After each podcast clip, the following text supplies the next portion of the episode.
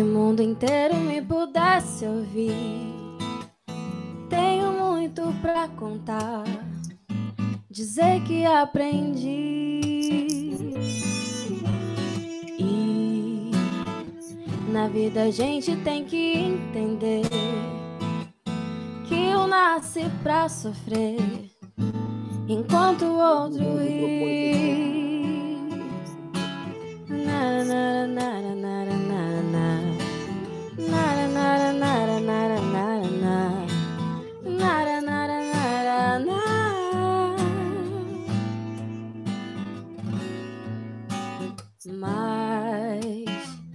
Quem sofre sempre tem que procurar, pelo menos vi achar razão para viver.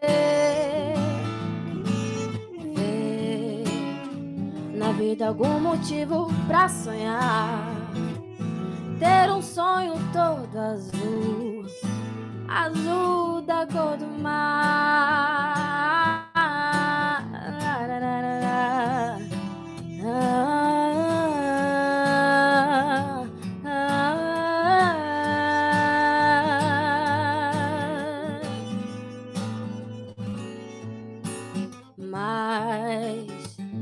Sofre sempre tem que procurar, pelo menos vi achar razão para viver.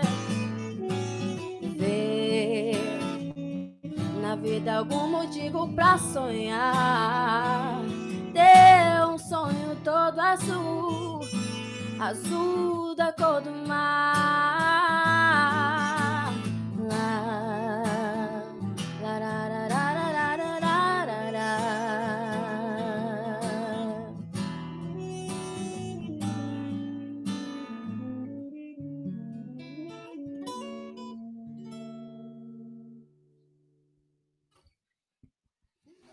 Obrigado. Bom dia, gente. Tudo bom com vocês? Nós somos o Soul em Groove. Eu sou a Mora, Jean no trompete, Bruno no violão. E espero que vocês gostem do que a gente preparou pra gente. Obrigado, Cris, por trazer a gente aqui de novo. E vamos dar continuidade.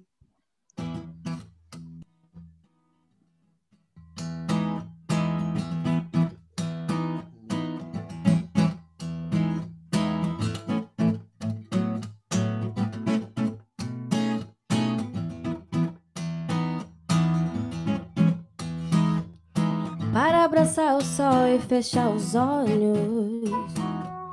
Para falar de amor, deitar em seu colo. Vim de outra cidade, eu sou da estrada. Sou rosa. Rosa no céu azul, te beijei os ombros. Você que me contou sobre os seus assombros. Assombros de amor de lá do fundo do seu mar. E sempre que eu pensar no meu bem, vou colorir o dia. Ai, ai, ai. Faço céu de rosa e ninguém vai duvidar da vida. Ai, ai. Que eu pensar no meu bem, vou colorir o dia. Ai, ai, ai. Faço céu de rosa e ninguém vai duvidar da vida. Yeah. E, a, e, a, e, a,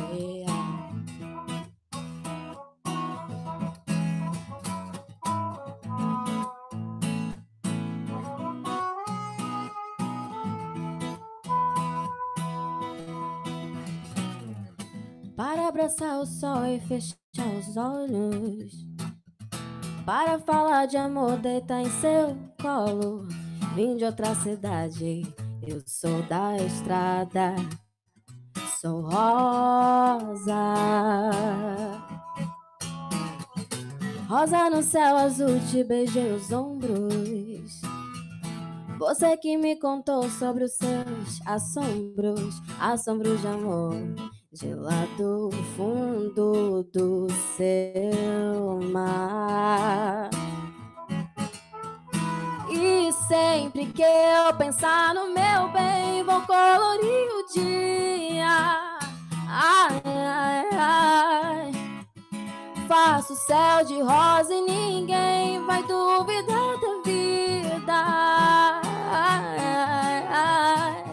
E sempre que eu pensar no meu vou colorir o dia.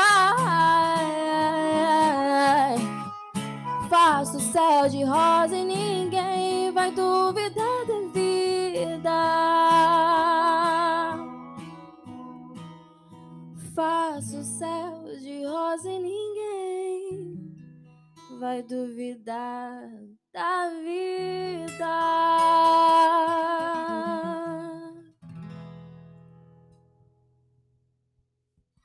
Obrigada, gente.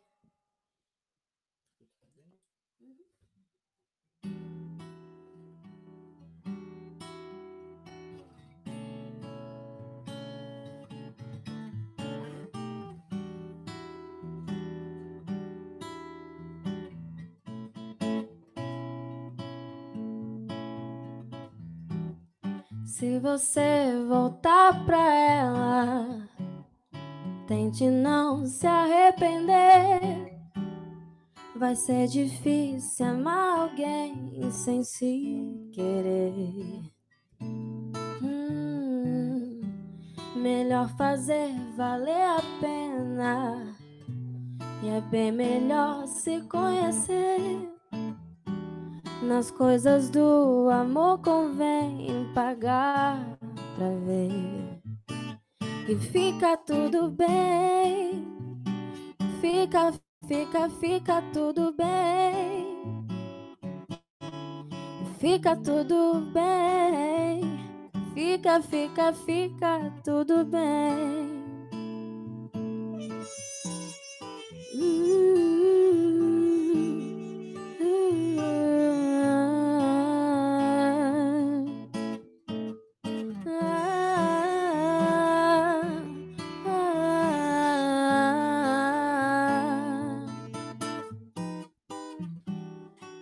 posso não saber de tudo, melhor às vezes nem saber. Mas uma coisa eu sei e ninguém vai te dizer. Amigo, amar alguém a fundo é coisa séria de querer. Cuide de quem te quer e cuide de você. Que fica tudo bem. Fica, fica, fica tudo bem.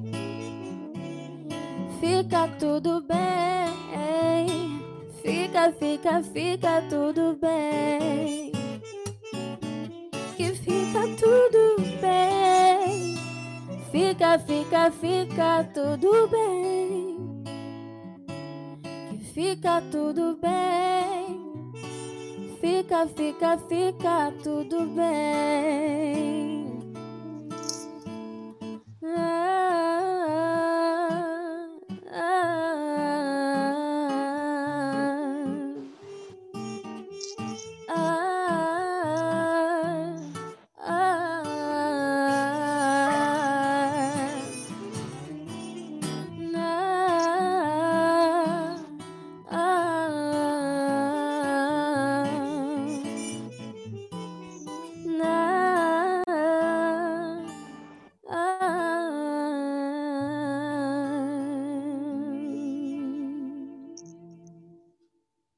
Bom, dia a todos. É, é muito bom estar aqui com vocês hoje.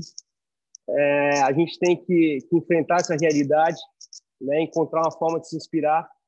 E, e nada como uma boa música da Amora, do Jean, do Bruno, para a gente começar o dia diferente. É, o nosso objetivo aqui é gerar conteúdo, diálogo, conexão, enfim, falar de coletividade. Né? E, e se, vão, se vão certamente existir novos padrões de, de consumo que a gente saiba em grupo, em cadeia, em time, desenvolver novas matérias-primas, novas ideias, novas tecnologias, inovações. É, agora a gente vai pegar a última música de entrada, que é a música que nos prepara para a primeira parte do, dessa live que a gente começa hoje a fazer, que vai falar sobre como enfrentar esse momento atual. Então, banda, por favor.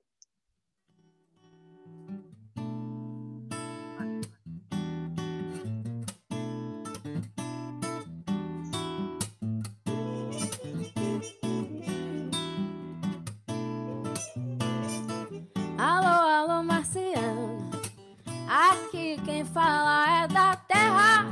Pra variar, estamos em guerra. Você não imagina a loucura. O ser humano tá na maior fissura porque tá cada vez mais down the high society. Down, down, down the high society. Down, down, down the high society. Down, down, down the high society. Alô, marciano. A crise tá virando zona. Cada um por si, todo mundo na lona. E lá se foi a mordomia. Tem muito rei aí pedindo alforria, porque tá cada vez mais down high society. Down, down, down high society. Down, down, down high society down, down, down to high society. Down, down, down.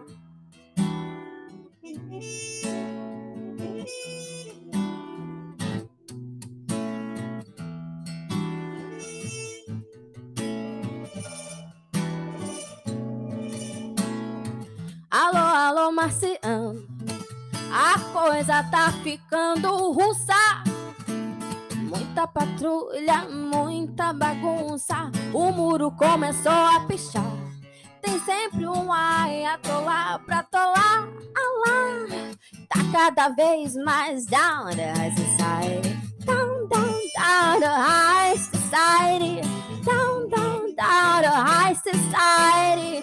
Down, down, down the high society. Down, down, down.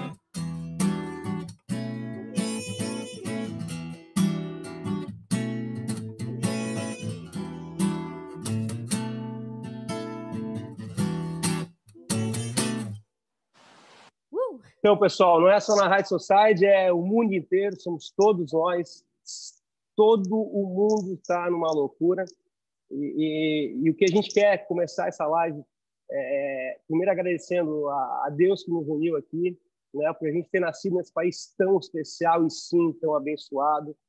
A, a cada pessoa que nos honra com a sua presença aqui, a gente já está com mais de 300 pessoas online nesse momento é, esses quatro talentosíssimos e queridíssimos que vão nos brindar com as suas ideias, com a sua história, com a sua visão de produto. E, para começar, a gente vai fazer três blocos. O primeiro bloco, de forma muito sincera, é como cada um de vocês, né, como a Gabi, a Gil, a Marte, o Walter, viveram esses últimos 30 dias. Por favor, é, Gabi, se puder começar por ti, Claro, bom dia. Bom, primeiro queria agradecer o convite da Tecnoblue e dizer que é uma honra e um, estar tá aqui com essa turma que tem provavelmente uma grande coisa em comum, que é a paixão por moda e produto. Uh, os últimos uh, 30 dias, que no caso para mim já são cinco semanas, né, desde o dia 13 de março, uh, eu estou em casa, né, com a minha família, e isso para mim por si só já é uma, uma diferença, né? Então, assim, uh, poder. Uh, aqui tem um, uma fotinho do, dos ovinhos de Páscoa, poder pintar os ovinhos de, de Páscoa com a família, curtir a família, tomar um bom café da manhã com calma com o marido, uh, poder fazer as tarefas com a filha, com o filho, poder curtir a família, aprender a curtir a família, aqueles que a gente ama e não pode ver à distância, né? Então, assim, meus pais moram no primeiro andar uh, de, um, de um prédio e aí a gente vai lá e, e fica conversando com eles ali uh, uh, à distância, né? Então, essa questão de estar em casa curtindo, poder fazer uma hortinha, eu gosto de cozinhar, então fiz uma hortinha de temperos, cuido da hortinha, vou lá todo dia molhar, está sendo muito legal. E o outro lado também é aprender a trabalhar de forma remota, né? Eu acho que uh, eu tenho tido uma grata surpresa nesse sentido, né? Uh, as reuniões estão super produtivas, pontuais, a gente tem conversado sobre muitas coisas mais de forma mais profunda e objetiva, né? A vontade de uh, também ter esse momento para poder ler, para poder meditar, voltar a praticar yoga, que eu estava um pouquinho mais distante dela também, uh, e descobrindo novas formas, né, de fazer as coisas sem desconsiderar, né, esse, esse, esse efeito grave da pandemia, mas poder olhar também o meio copo cheio Uh, que é essa reconexão né, com o essencial e com as coisas que são importantes. Então, tem sido muito rico uh, a experiência de poder estar tá em casa, estar tá com a família uh, e poder descobrir uma forma também de trabalhar remoto. Eu acho que isso tem sido muito rico e muito novo assim para mim, de uma forma especial, né? Obrigado, Gabi. Bacana. Gil, como é que está sendo para ti com o filho pequeno? Fala um pouquinho, por favor. É, bom dia aí para todo mundo. É, bom, a gente está aqui em casa, na verdade, desde o dia 10 de março, que a gente tinha recém voltado de uma viagem é, dos Estados Unidos, no meio de tudo isso. Meu filho teve febre, então, assim, a gente está em casa desde então, é, isolados. É, aqui essa foto dos carrinhos, meu filho, que é o que mais tem aqui na minha casa hoje em dia, são os carrinhos. E, e eu acho que assim essa conexão com as pessoas, né, tá muito forte. É, eu acho que a gente está longe de todo mundo, está fazendo a gente dar mais valor para as pessoas. Então, acho que sim, é, os meus momentos de família estão muito divertidos. Né? A gente brinca muito aqui em casa. Eu estou conseguindo acompanhar o meu filho a aprender a falar as primeiras palavras dele, é, ensinar ele a falar e assim coisas pequenas que a gente está aprendendo a dar valor, que talvez a gente não passava o dia a dia correndo e não dava antes, né? É, eu estou tendo muitos momentos assim de falar com amigos e reconectar com pessoas que eu não falava há muito tempo. Então, eu acho que até esse isolamento faz isso, a gente ter vontade de falar mais com as pessoas. A gente faz aqui bastante em casa live com os amigos, com drink. Aqui é uma foto do Porto Sol também, que eu acho que a gente até isso está aprendendo a dar mais valor, né? Olhar as coisas com uma forma diferente. E estou aproveitando também para me atualizar muito, estudar, estou fazendo alguns cursos que aparecem online, vendo bastante lives interessantes. Estou é, me atualizando também muito, fazendo muita reflexão ah, no, momento, acho que muito sobre a moda também, porque eu acho que a moda estava num momento muito delicado e eu acho que agora é um momento muito bom para a gente dar essa pausa e conseguir também fazer algumas reflexões. É, como a Gabi também está me acostumando a trabalhar no online, e acho que a gente teve que rapidamente aprender. Concordo que a gente está mais pontual, as reuniões são muito mais focadas. E eu acho que essa questão da empatia, da solidariedade que a gente vê de todas as pessoas, uma coisa que vem me tocando muito, assim, essa, essa relação com pessoas. E é isso. Obrigado, Gil. Marta, eu sei que está em reforma no apartamento no Rio. Como é que foram esses 30 dias para você?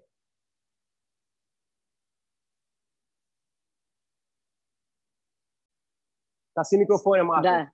Da, da reforma. Aí. Tá aí? Teu? Saiu? Tá certo, tá certo. Tá. Então, fui pega de surpresa aí com essa história, né? Tão meio acampada e isso tudo já não, já não foi muito, já não ajudou muito, mas enfim, é um momento assim que eu acho que é um momento triste do mundo. Eu acho que por mais que a gente tente extrair uma mais-valia de positividade disso tudo, é um momento que a gente não tem como refletir, fazer uma introspecção mesmo da vida e das mudanças que a gente que era necessário, que eram, que são necessárias e que a gente de uma certa forma teve parou para pensar. Alguém parou a gente, né? Alguém falou, ó, oh, vamos lá, vamos pensar e vamos refletir. Então, eu acho que, sim, para extrair o, algo de positivo disso, eu acho que é o que as meninas já falaram, eu vejo que, apesar da dor de muita gente e tudo, e a nossa, né? Eu acho que a gente vai ter que começar a fazer, a re, assim a entender o, o re, o verbo com re, reorganizar, reaprender, refazer, ressignificar. A gente vai começar a, a, a entender de novo e resgatar valores que a gente às vezes naquele Ctrl C Ctrl C da vida do Ctrl V da vida papá, a gente às vezes sei lá pareceu que estava meio dormindo meio esquecido. Então nada de saudosismo não é um refazer como no passado mas a gente vai reaprender coisas que certamente acho que a gente aí vai vai ter vai extrair um positivo assim muito forte dessa história, assim, que é resgatar coisas que da forma que a gente já já fazia, mas com um perfume novo, assim, uma nova forma, olhar mais, assim, entender melhor de cada detalhe e, e assim aprender um pouco das, das coisas que às vezes a gente não, não conseguia perceber, fazia muito rápido, muito, no, muito na correria. Então, tudo isso eu acho que é muito positivo desse momento, e assim, particularmente eu também, todo mundo, assim, acho que a gente está nesse processo aí introspectivo de ler mais, de aprofundar mais nas pesquisas. É evidente que a gente somos aqui todos privilegiados, temos nossa casa, temos a nossa comida todo dia, temos tudo que a gente precisa ter para ter um, esse bem-estar. Né? Então também não, não, é claro que quando você está ali você não está esquecendo de quem não tem, mas a gente está tentando, está todo mundo aí, graças a Deus, acho que o Brasil tem essa capacidade de todo mundo se unir, se ajudar muito. E eu acho que nesse momento, para a gente, é, é, é, é como aprendizado, aprendizado que a gente precisava também, né? Eu acho que está sendo bom. Acho que para fazer a parte do estilo hoje, eu acho que é a turma que está melhor trabalhando, essa turma na, na parte do, do da, de venda, de e-commerce, das lojas, é, as pessoas que estão nos escritórios, elas estão assim trabalhando exaustivamente. Então a gente tem que dar aí muitíssimo obrigado para eles eles assim. E a gente que tem essa parte é, com a emoção de estar junto, de estar pegando, de estar sentindo com, com os, os sentidos assim, está um pouco mais nesse momento mais de reflexão e de entender como a gente vai fazer. Mas certamente eu acho que foi não não não não esquecendo do nosso momento triste, mas eu acho que foi está sendo teria que acontecer assim né? Teria que ser dessa tá forma. Tá bom. Valeu, Martinha. E para fechar esse primeiro bloco, Walter, direto da Serra Gaúcha, essa linda e, e mais friazinha agora, Caxias, como é que tá, como é que foram esses últimos 30 dias para ti em casa? Bom, Cris, olha, foram 30 dias e está sendo, de certa forma, muito interessante, porque assim, eu já tive todos os estados de alma possíveis. Ah, o pânico no começo, o medo, Uh, depois o saco cheio, aí depois, uh, bom, uma esperança de que ia mudar e alguma coisa vai acontecer. Nesse momento, eu estou num momento bem estranho de achar que nada vai mudar, que tudo está bem parecido com a consciência, na realidade, de 90% das pessoas, eles não vão assimilar isso como a gente está assimilando, até porque isso faz parte do nosso dia a dia, do nosso pensamento, do pensar o futuro, do pensar com uma antecedência gigantesca. Eu acho que eu estou meio descrédito no, no, sentido de que as pessoas, é, no todo, vai mudar alguma coisa. Mas, para não ser tão pessimista e não tão pesado, na realidade, o que a gente fica fazendo aqui em casa é engordar, na realidade, porque a a gente gosta de cozinhar, a gente gosta de comida boa. Então, aqui em casa, a gente está passando pela pandemia. Então, assim, é pão, um monte de pão, um monte de comida, um monte de doce. E, para alegrar um pouco a vida, que é, na realidade, um ponto muito importante da minha vida, que é ter flor na minha casa, ter flor o tempo todo. Então, a, a busca por conhecimento é, também gera coisas muito interessantes. Né? A gente está vendo um movimento incrível online tem me incomodado muito pessoas que se aproveitam desse momento para vender seu peixe de uma forma cafona, como eu acho. Eu acho que é um momento que a gente teria que compartilhar carinho, compartilhar conhecimento e não tentar ficar vender, vendendo algum tipo de serviço, alguma coisa. Então, marcas que estejam fazendo isso, pessoas que estejam fazendo isso, se alertem, porque é um momento realmente de empatia, é um momento riquíssimo para a gente entender aquilo que nós estamos vivendo e, e como isso reverbera também na vida das outras pessoas. E é lógico que a moda ela tem esse poder de olhar o futuro, de olhar para frente, e a gente estava percebendo mesmo a necessidade de um, um stop. Tinha que parar, uma hora tinha que acontecer isso. Então, acho que o mundo, nesse momento, apesar de todo o impacto que isso está causando, criando, a gente vai ter mais cuidado com as coisas mesmo. Acho, acho lindo, por exemplo, acompanhar os meus amigos no Instagram e, e ver as pessoas realmente prestando atenção no detalhe, como todo mundo falou. Eu acho que Deus está nos detalhes. A partir do momento que a gente tiver consciência é, que o detalhe é tão importante, a gente vai valorizar todo o resto. E aí a vida realmente pode ser que a gente tenha mudança, tenha um, um câmbio positivo para todo mundo. Obrigado, Walter. É, eu acho que para a gente é um privilégio contar com, as, com, esses quatro ilustres brasileiros, tem uma linda história de ligada à moda. E, e nesse bloco 2, a gente queria entender de cada um como é que foi a sua ligação com essa nossa linda indústria da moda, né? E, e, e resgatar alguns valores que, que, como a Marta já trouxe a, e a Gabi, né, dessa, dessa vida tão veloz que a gente vinha vivendo, né? Resgatar alguns valores que, que fizeram toda a diferença na vida de vocês e, e, essa ligação com a moda. Então, Gabi, se puder começar por ti, por favor. Tá bem. Bom, a minha, a minha ligação com a moda, ela começou desde muito cedo, né? A minha família, uh, eu sou de Caxias do Sul, lá da cidade onde o Walter está hoje, né? A minha família uh, tinha uma indústria de confecção e tecelagem, um lanifício, então, a minha ligação começou já desde muito cedo uh, nessa empresa né, do meu avô. Aqui está uma fotinha um pouco quando a empresa fez 50 anos, que ele dizia muito que é uma história que se vestia de amor. Né? Então, essa paixão por produto, esse amor por produto, pela fábrica, eu herdei muito uh, do meu avô e, e pude uh, vivenciar a fábrica, né, a indústria.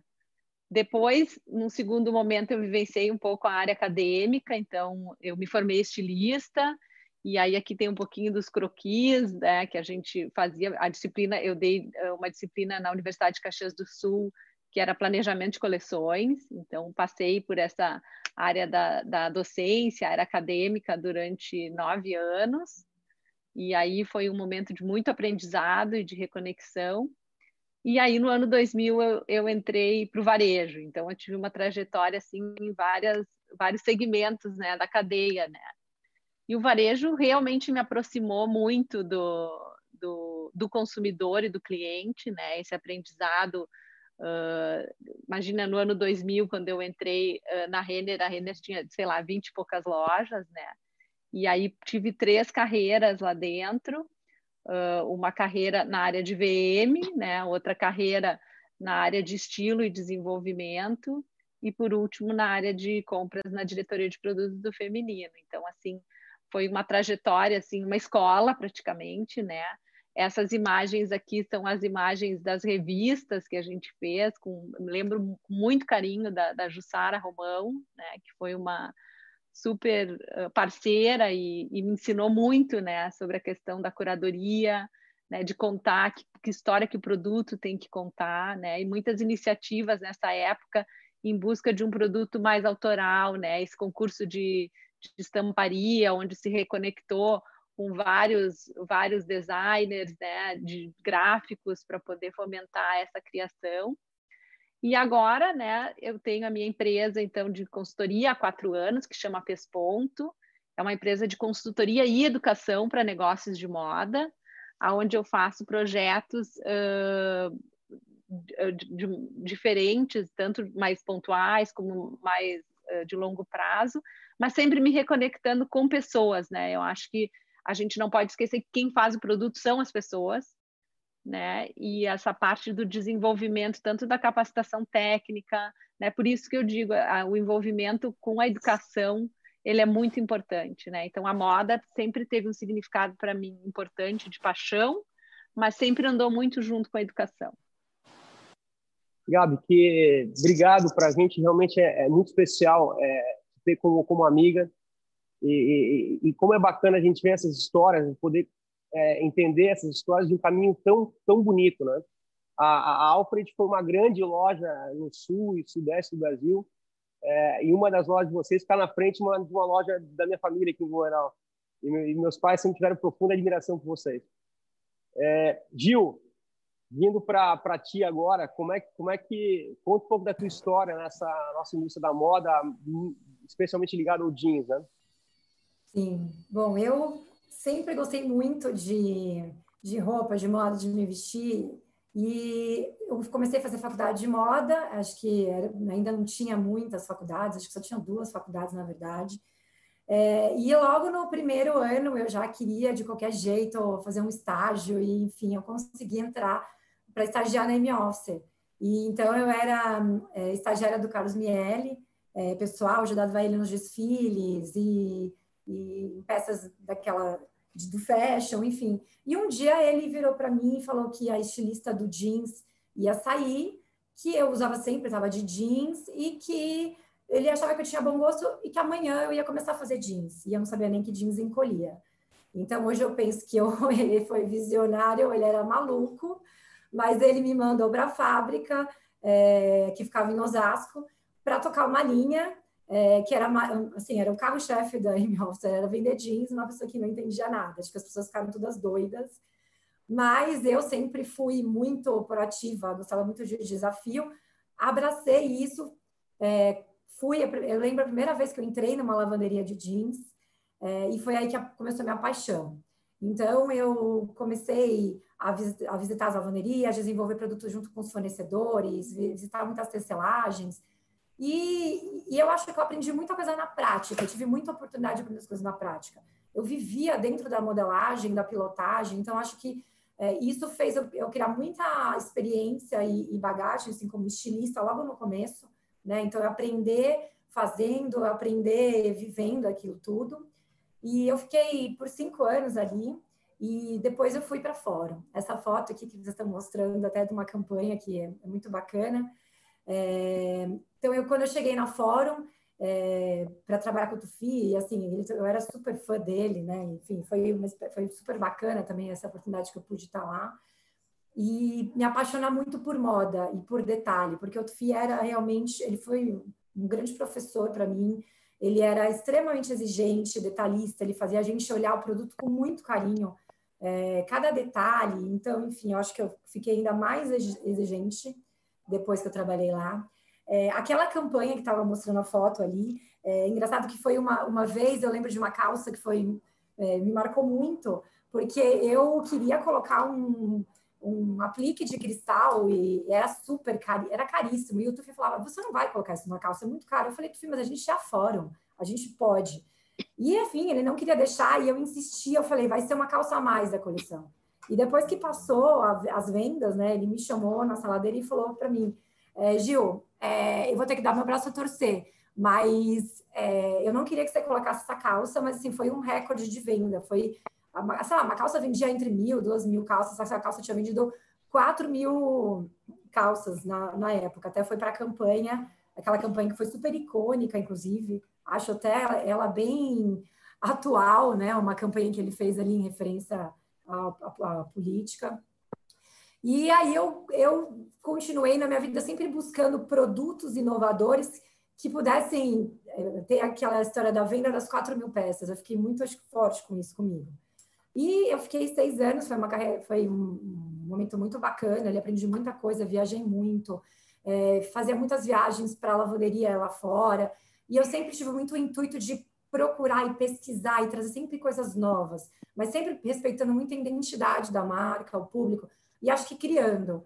Acho que eu tive muita oportunidade de, realmente de começar a trabalhar na moda numa época que a gente não tinha internet como tem hoje. É, e a gente realmente pesquisava e criava coisas a partir de inspirações. Eu acho que isso é, realmente foi muito importante. Acho que eu tive realmente um privilégio de começar nessa época. É, depois de lá, é, eu fui picada pelo, pelo bichinho do, do, do varejo, dos magazines, e a culpada disso está aqui, que é a Gabi, que me levou para Renner. É, também não vou me esquecer que eu não queria me mudar de São Paulo, e ela me fez um desafio que era É, ela falou para mim assim, Gil, você tem que vir para Renner e a gente criar uma, uma área de jeans, uma história bacana de jeans e que as pessoas pensem em jeans daqui um ano e entrem na Renner. E acho que a gente conseguiu, né, Gabi, fazer isso, porque a gente, em um ano, a gente construiu uma história muito bacana é, de trazer um olhar mais é, de produto para os magazines, é, que com matérias-primas mais nobres, aumentando faixa de preço, enfim, acho que foi um trabalho muito construtivo, muito legal. E depois eu passei pela Riachuelo. Cris, quanto a gente está de minuto? Porque eu sabe que eu falo muito. Como a gente está de tempo, Cris? Posso falando? Um minutinho, vamos lá. Um minuto, tá. É, depois, então, da Renner, eu fui para Riachuelo, é, onde eu também, a gente fez uma história muito bacana, tinha uma equipe lá é, de quase 30 pessoas, a gente fazendo jeans com é, a, a, fábrica por trás, isso também foi muito incrível, poder ter a parte do varejo mais a fábrica, a gente também conseguir fazer produtos com DNA, com, com qualidade dentro do Magazine. E aí, resumindo, então, depois eu saí da, da Riachuelo, passei ainda na Líder Magazine do Rio, na CIA, e depois montei há dois anos e meio a minha consultoria, tá? É, que eu faço uma consultoria de jeanswear para algumas, é, já trabalhei com algumas empresas bem bacanas.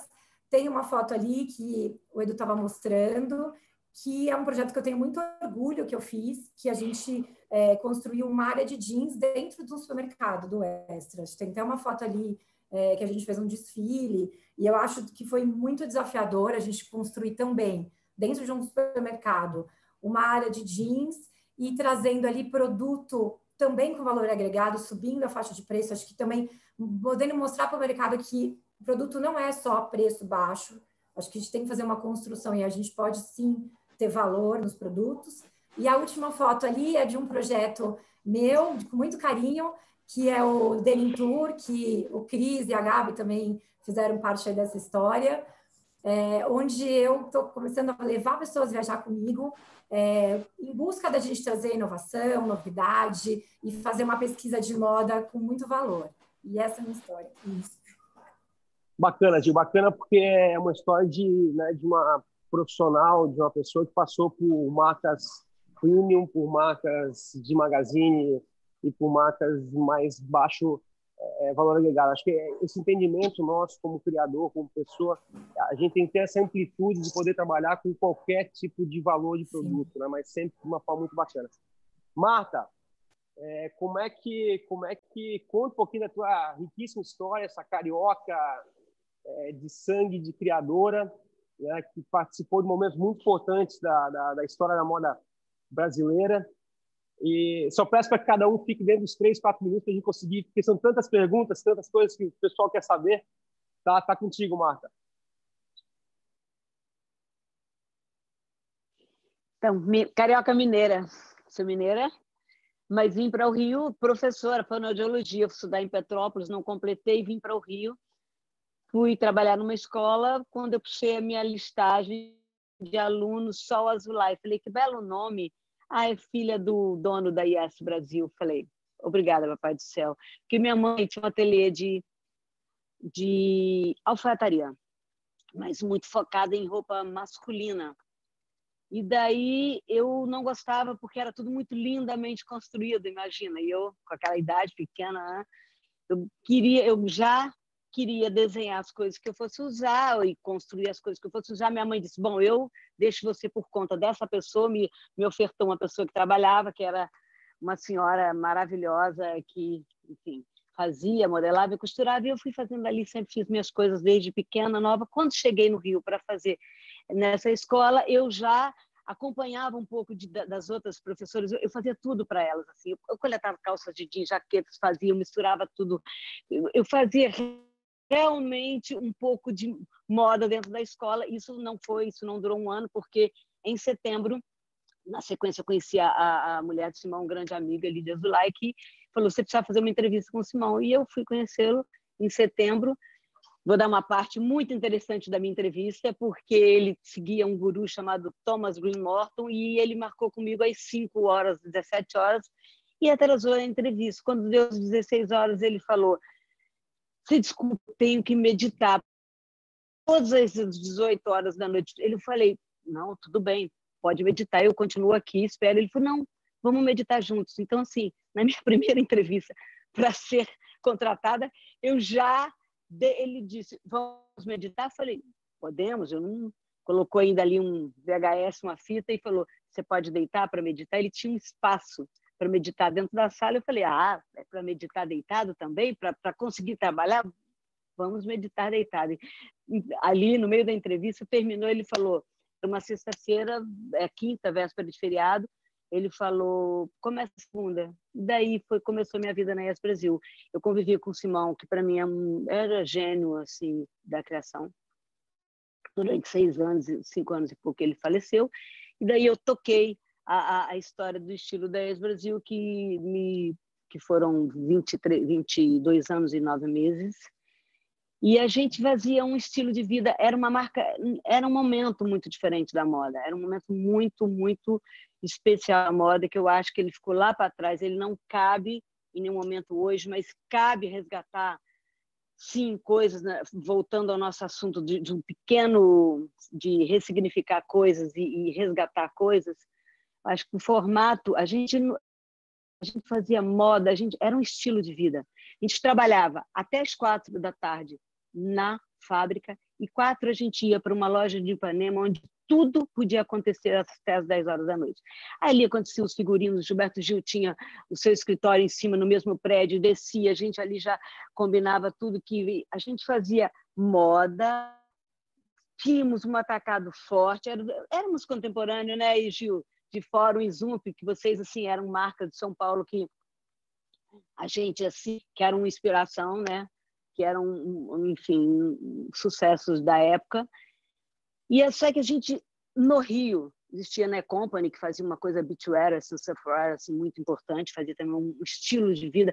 As marcas do Rio elas faziam um pouco mais uma coisa assim moda com uma forma de vida. É, uma vez o Washington Oliveto, num dos shows da ES Brasil ele, ele definiu muito bem. Ele falou: vocês não fazem só moda, vocês fazem, vocês criam um estilo de vida as pessoas viverem. Então era tudo muito os réveillons do Rio de Janeiro, no Rio de Janeiro, as pessoas que vinham todas de fora, assim, eram em massa vestiam o IES Brasil. Então, Marta, orgulho, assim, Martinha, é, foi, é um, era um momento para mim muito sério, muito importante. Marta, a gente está colocando algumas eu, eu, tá imagens. Tá projetando aí. imagens ali de. É, só comenta um pouquinho como é que foi Yes Brasil, de Hagen. Acho que é tão bacana isso, né? Sumiu? Alô?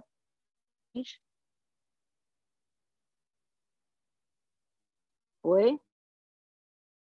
Oi? Sumiu um pouco. Seu... Então, a gente fazia né, essa coisa que é, a gente trabalhava a gente trabalhava na fábrica até 5 da tarde, depois a gente se dedicava muito à parte de figurinos, fazíamos figurinos de, de ópera municipal, Fernando Bicudo, fazíamos show.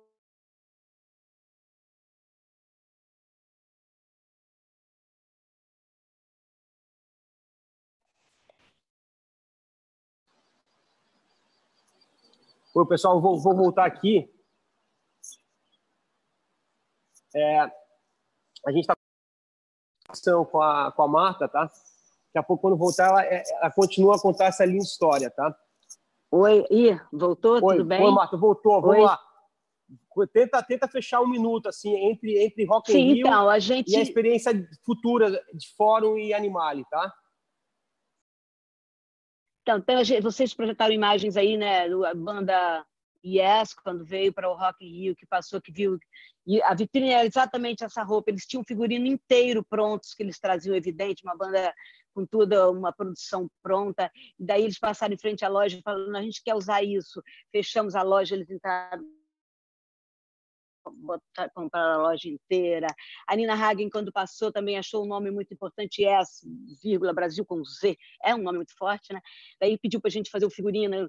Enfim, a gente fazia isso na ES Brasil, a, a marca tem né, um lastro gigante, e daí eu fui sair e cair na minha queridíssima Animale, que hoje eu também estou de volta e, e, faço parte né, do grupo de estilo da Animale.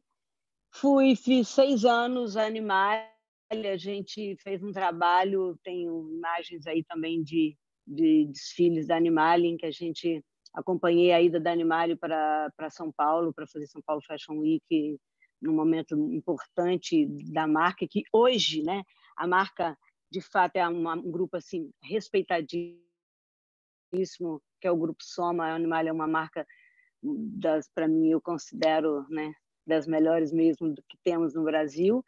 Isso são imagens do, dos, de alguns dos desfiles da Animale. E daí eu fui num momento de, sei lá, reciclagem também. Fui havia vendido para a MC o, o, a marca, o Edu estava ali meio envolvido com as duas, com a Fórum, com a Fiduec, né, Gil? E daí ele foi tocar Fiduec e eu fui assumir a Fórum porque eles tinham a intenção de voltar com a Fórum, que tinha seis anos que não desfilava a marca mais no, na Semana de Moda de São Paulo. E daí a gente, eu fui, Fiquei ali quatro anos que para mim foram também muito ricos, importantes. A minha estada, a minha moradia em São Paulo, né? Saí do Rio, fiquei indo e voltando, a minha casa continua aqui. E por sorte, por minha alegria, coraçãozinho, eu voltei a Animale e também tive que me ausentar um ano porque tive que fazer uma mudança, morei um tempo fora e voltei de novo.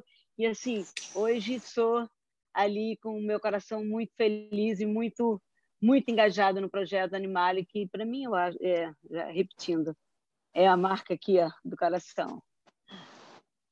Valeu, Matinha, uma história tão linda, tão rica, né? E para a gente finalizar esse bloco, né, com, com essa pessoa apaixonante que é, que é o Walter, contando um pouco como é que foi esse, esse alinhamento da, da moda na vida dele. Bom, Cris, eh, a moda ela veio de uma forma muito interessante. Eu sempre fui um esteta, desde moleque eu era muito chato, muito detalhista e cuidava da minha roupa, cuidava dos, das coisas que eu gostava. E o mais interessante é que eu comecei pelo contrário, eu comecei trabalhando numa loja, então eu fui direto para o consumidor, eu fui aprender a lidar com o consumidor.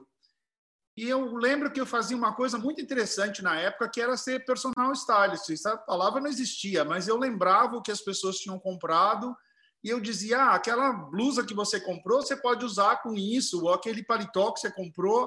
E isso dava um, fazia com que eu tivesse uma clientela super boa. Isso no interior de São Paulo, numa cidade chamada Tupã, que é pertinho de Herculândia, onde eu nasci.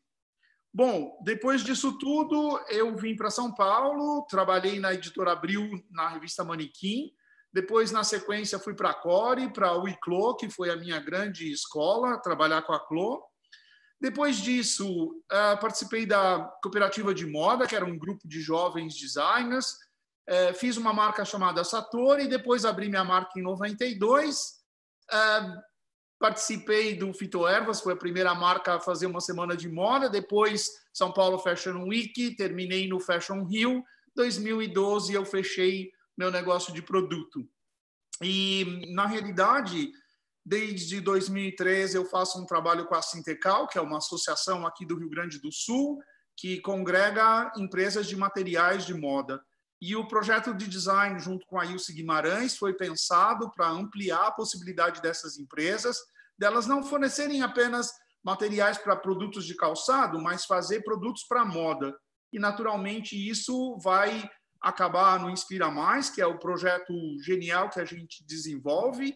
Genial no sentido porque é uma equipe gigantesca, é uma turma muito bacana. Eu chamo de minha gangue, na realidade, que vai desde a diretoria da Sintecal passando por todo o pessoal da Sintecal e o núcleo, e a gente consegue hoje fazer do Inspira Mais uma vitrine de projetos de moda, é, estabelecendo uma forte conexão já com sustentabilidade, já com o futuro, pensando exatamente que moda é para as pessoas, como diz meu amigo Jackson Araújo, e é nelas que a gente tem pensado. Então, nesse momento, eu tenho trabalhado muito é, para, como a gente diz na Sintecal, fazer um afago em todo mundo, nas pessoas que nos visitam no Inspira Mais, nas pessoas que expõem no Inspira Mais, fazendo com que eles se sintam acolhidos, tenham informação assertiva e que a gente possa continuar trabalhando com isso que a gente ama, que é a moda. Então é. Meu... O Walter.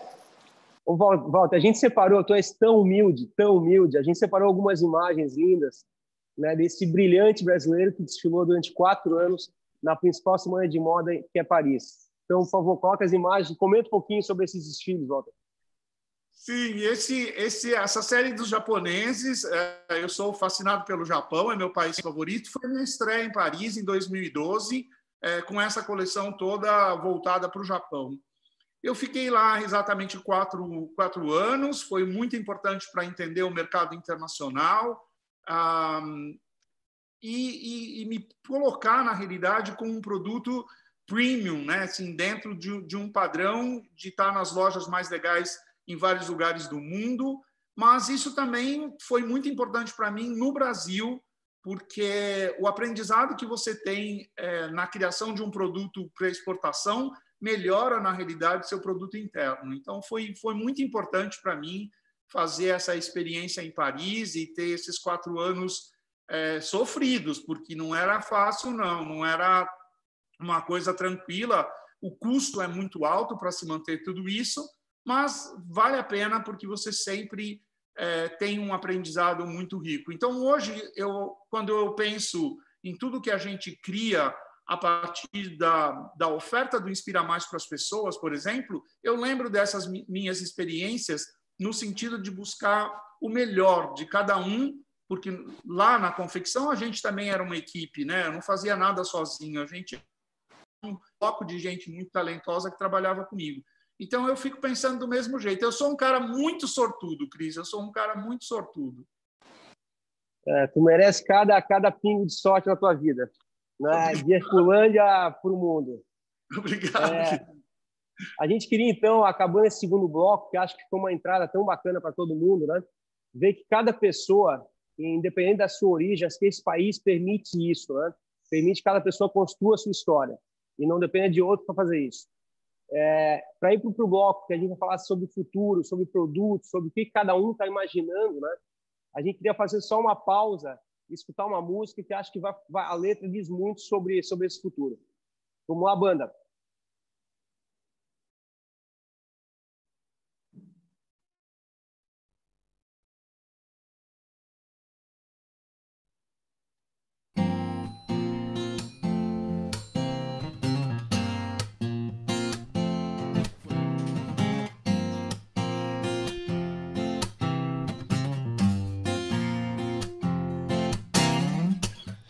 Vejo a vida melhor no futuro. Eu vejo isso por cima de um muro de hipocrisia que insiste em nos odiar. Eu vejo a vida mais clara e farta, repleta de toda satisfação que se tem direito do firmamento ao chão. Eu quero crer no amor, numa boa. Que isso valha pra qualquer pessoa que realizar a força que tem uma paixão. Eu vejo um novo começo de era de gente fina, elegante, sincera, com habilidade pra dizer mais sim do que não. Hoje o tempo voa, amor, escorre pelas mãos,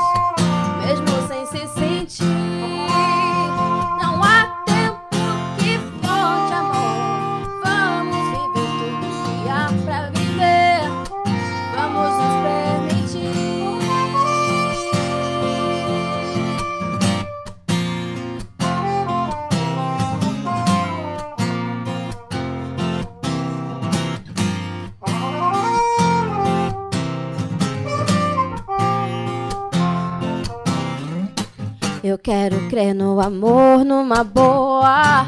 Que isso valha pra qualquer pessoa que realizar a força que tem uma paixão.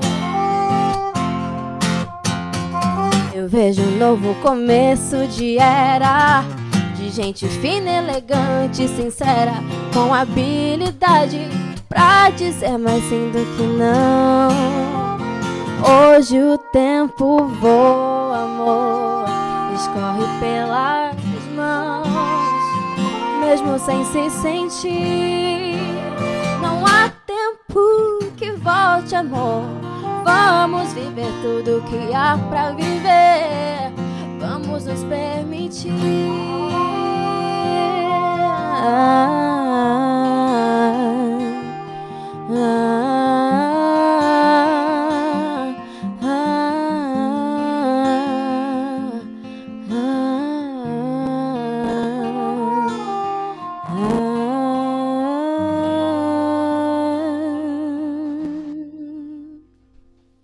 Obrigado, Swing Groove. É, vamos nos permitir, né? É, eu acho que esse é um momento muito especial. A gente vai mostrar agora. Eu estou aqui, vocês estão vendo um verde lindo atrás, atrás é, de mim aqui, que é, é, é, esse visual que a gente tem na nossa casa Catarina. Esse ambiente é de absoluta, de absoluto compartilhamento, ideias, instalações, enfim. É um ambiente que a gente criou no ano passado para comemorar os 25 anos e que, embora a gente não esteja fisicamente aqui, vocês não possam estar aqui agora, mas que a gente possa é, usar a partir daqui toda a energia que esse verde tão lindo que a gente tem em abundância no Brasil nos traz. É, entrando no bloco de produto, né, começando com a Gabi. Gabi, com a tua visão, é, né, com a tua visão de magazine, que nos últimos, nas últimas décadas, na última década principalmente, trouxe é, esse conceito do fast fashion, de lançamentos constantes, é, semanais, mensais, né? Como trabalhar o produto a partir de agora? Bom, pergunta de um milhão de dólares. uh, para te responder, é, para te responder isso, Cris, eu acho que eu vou fazer um pouquinho uma, uma, uma, uma história, um, um retorno, vou até cronometrar aqui para não passar muito do tempo, tá?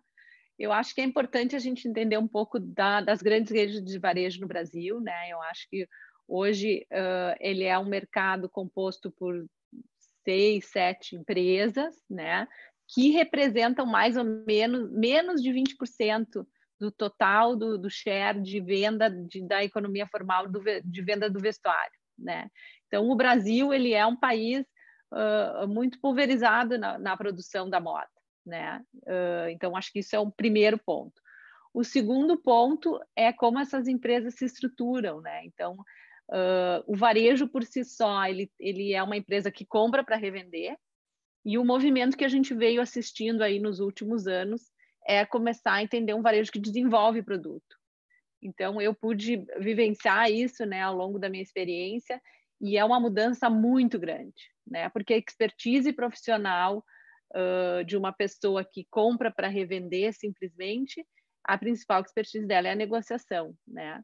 Mas quando a pessoa começa a ter que trazer para dentro do, do seu dia a dia uma expertise de desenvolvimento de produto que originalmente é uma expertise industrial, né? Muda muito o perfil. As empresas precisaram mudar muito tudo isso e se adequar a esse novo momento, né? Então, de todas as redes que a gente tem hoje no Brasil, a gente tem uma única rede que tem a fabricação própria, as demais não têm. Mas, independente de ter a fábrica própria ou não, as empresas se estruturaram para aprender a desenvolver produto. Então, acho que isso é uma mudança muito grande. O segundo ponto da pergunta é sobre o fast fashion, né? Eu acho que o fast fashion ele é um modelo de gestão que surgiu uh, na Europa, e eu acho que o case assim, que eu mais estudo e mais estudei e me aprofundei é o case do grupo Inditex. E ele é um case que ele tem praticamente três pilares que sustentam esse modelo de gestão. Né? Um primeiro pilar, que é o pilar da velocidade, que é o do fast. O segundo pilar, que é o do fashion, né? E tem um terceiro pilar que a gente não, não ouve falar, mas que para mim é a alma de tudo isso, que é a centralidade no cliente, né? que é a razão de existir de todo esse modelo de gestão. Né? E ele foi tão eficiente, imagina, o grupo Inditex ele não tem 50 anos de existência, né? E ele também começou sendo primeiro indústria. O Amancio Ortega tinha uma empresa, uma indústria, e ele quis abrir uma loja para poder entender o que o cliente queria e poder oferecer para o cliente o que ele queria. Então, quando a gente pensa que fast fashion é só velocidade, é só ele tem esse tripé que eu acho que é importante a gente entender e saber. Agora, indo para a resposta, então, né? Uh, eu acho que o que está, e não é com a pandemia, mas acho que é uma coisa que a gente veio assistindo nos últimos tempos, que a gente está vendo que está um pouco na contramão, é que o que sempre retroalimentou esse sistema foi a questão da obsolescência programada. A questão de que a moda muda, de que eu sempre preciso de novidade constante.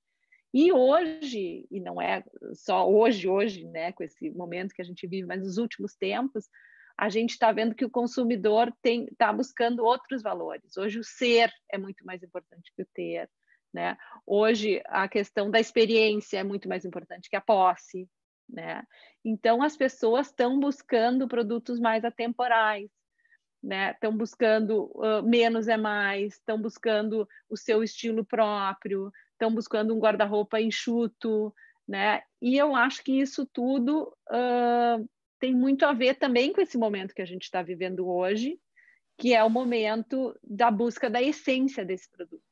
Né? Então, acho que eu já me estendi um pouquinho, mas eu não podia deixar de fazer essa, acho que essa, essa introdução, né? Contar essa história, porque acho que tudo tem um começo, meio e fim, né? Muito obrigado. Perfeito. E acho que é muito bacana a gente lembrar, porque muita gente fala ah, porque os magazines, né? Mas os magazines representam 20, 22% da venda de todo o varejo brasileiro, que é um continente, né? E eles estão, uhum. é, a, maior, a maior parte deles realmente está fazendo um trabalho muito bonito nesse momento de preservar a cadeia, de preservar tudo isso Sem que dúvida. existe e que, que chega até o final do consumidor. Gil, Sem dúvida. É, tu à frente de algum projeto de marca de jeanswear, de que tem os seus que venda via atacado ou via varejo, né? Quais inovações tu trabalharias nesse momento em relação ao produto jeans? Eu também vou cronometrar aqui. É, então, para falar um pouco disso, né, dessas inovações em produto, eu queria trazer um pouco de um contexto é, de algumas tendências de comportamento que já estavam sendo mapeadas e acho que agora com essa pandemia vai acelerar muito. É, porque a primeira coisa é a sustentabilidade, né? Eu acho que os consumidores estão cada vez mais conscientes sobre o impacto que o jeans, principalmente, causa no meio ambiente. Então, eu acho que as marcas precisam repensar e como incorporar isso é, para a sua marca, tá? E porque eu acredito muito que os consumidores vão começar cada vez mais a procurar marcas que tenham propósito e que tenham essa preocupação. Tá? Uma segunda tendência também de comportamento que está sendo acelerada é a história do fim do excesso. É, isso começou porque, assim, 30% das roupas são produzidas no mundo, elas não são vendidas. São jogadas, viram lixo, são queimadas. A gente teve aí um, um tempo atrás uma polêmica com é, marcas internacionais queimando é, roupa, incinerando mais de 40 milhões de dólares em roupa. E eu acho que isso mostra muita coisa, que a gente está fazendo mais do que a gente precisa. Então, eu acho que isso já vinha acelerando. E agora o consumidor vai focar no essencial, sim. Eu acredito muito também que a dificuldade financeira que a gente vai enfrentar agora também vai fazer acelerar a história do fim do excesso e as pessoas comprarem menos do que estavam comprando.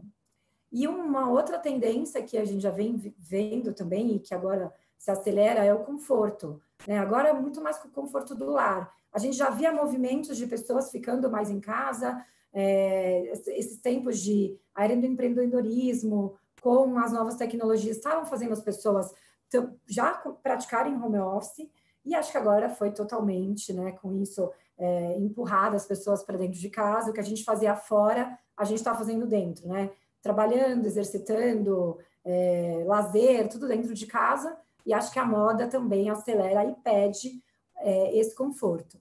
É, então, assim, com esse contexto, né, eu queria traduzir um pouco para produto, o que, que eu faria numa marca minha, é, que eu tivesse à frente agora. Primeira coisa, eu faria coleções menores, pensar mais no produto. Eu acho que a gente vem no momento de fazer produto, produto, produto, produto sem pensar e errava muito, porque a gente fazia produto sem é, ter essência, sem ter um propósito, e a gente errava e sobrava. Eu acho que a gente tem que fazer coleções menores, se preocupar mais com o produto, para que a gente erre menos e também não tenha muitas sobras. Produtos versáteis, tá? Que, que também em várias ocasiões eu posso estar em casa com ele, sair, é, que seja funcional, é, porque a gente também vai comprar menos e um produto tem que é, transitar em vários ambientes. Então, eu penso em modelagens mais clássicas, é, uma cintura mais no lugar para mulher, é, as calças para homem com gancho um pouquinho mais solto, por conta dessa história também do conforto. É, produtos duráveis, né, a gente já, já falamos aqui, né, produtos com qualidade e que, que um jeans feito para durar.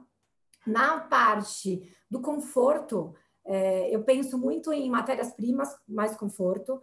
É, o jeans com construção de moletom, é, eu acho que ele vai voltar a, a ser um, um, tecido bem procurado.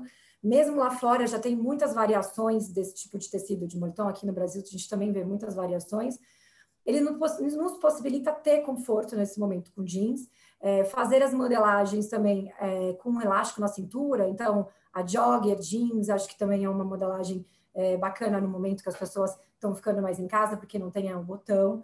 Penso também em tecidos bem elastizados, é, tá? Então, assim, peças, como também lembrando as peças é, de ginástica. Muita gente está ficando em casa com roupa de ginástica. Então, pensar em legging de jeans com tecidos que a gente tem aí com alta tecnologia para isso também. É, penso um pouco, né? Tudo que a gente traz de é, tecidos com toque, com conforto, tem essa de construção de cetim também, que tem um toque bacana que traga um pouco desse conforto para a gente. E na questão da sustentabilidade, é, eu, eu, pensaria em algumas ações, principalmente na, na base da economia circular. Né? Então, assim, revender peças de, é, de clientes na sua loja, é, montar alguma área de customização ou de reparo dos produtos. Né? A gente tem grandes marcas lá fora fazendo isso. Exemplos de alguma que, que eu gosto, a Nude Jeans, é, que eles têm uma linha que se chama Reuse, então a pessoa leva um jeans seu antigo com desconto para comprar um novo e eles reprocessam aquele jeans e vendem é, na sua loja, nessa que chama Reuse. A gente também tem a Mud Jeans, que eles é, são super pioneiros aí num leasing de calça jeans, então você compra é, uma calça como se fosse um aluguel mesmo, que você paga por mês, e você pode ficar com aquela calça ou trocar por outra calça. Né? Então, isso são alguns exemplos de, de quem está fazendo economia circular no mundo. Então, resumindo, Cris, para mim, as minhas coleções seriam menores, peças mais versáteis, com qualidade e duráveis, é, conforto em modelagem em tecidos e a implementação de economia circular. É isso que eu faria hoje. Valeu, Gil. Obrigado. Ó, só para informar, a gente está com mais de 400 pessoas online com a gente, que para um feriado 10 da manhã é, é, muito bacana, né? E a gente convidou a todos um dia atrás. Marta, você como estilista de marcas ícones do país, né? Quais atributos em relação ao produto que jamais deixou de cuidar?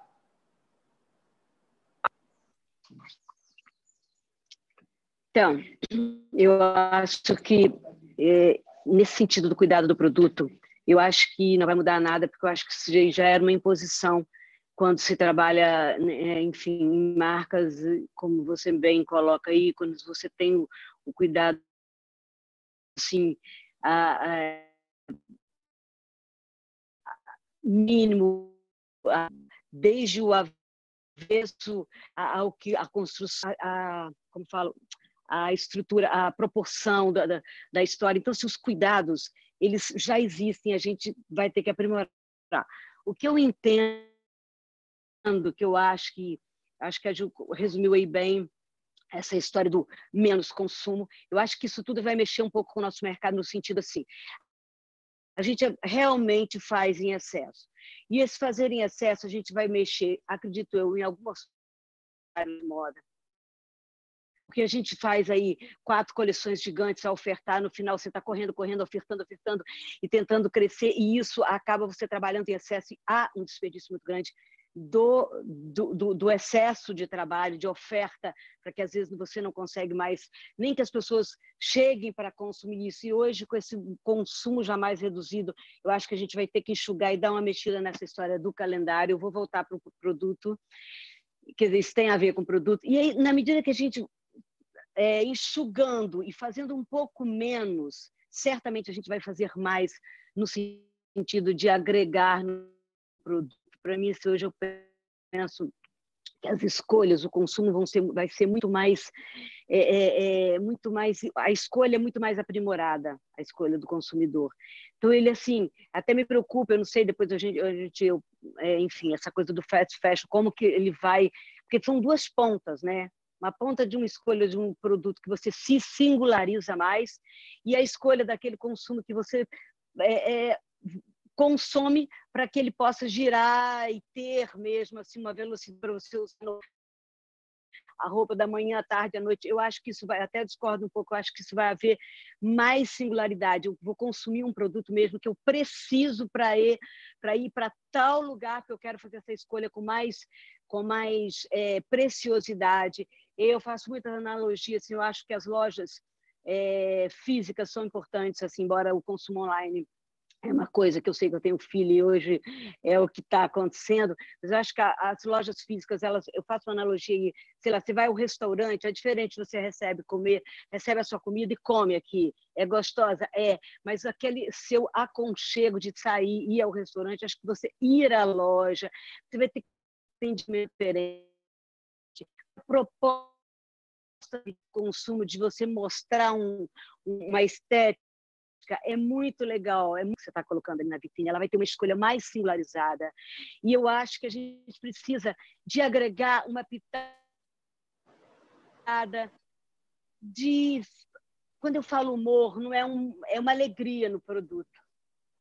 Eu acho, eu, eu tenho pensado a respeito disso. Eu acho que um, um, um humor inteligente, um, uma alegria, você se singularizar, para que quando alguém passe, você olhe e fale que legal, Epa, tá linda, magra, porque você fica bem com isso, ah, você tem que estar, é, você loira, ficar bem com aquilo. Mentira, tem que ficar bem com tudo.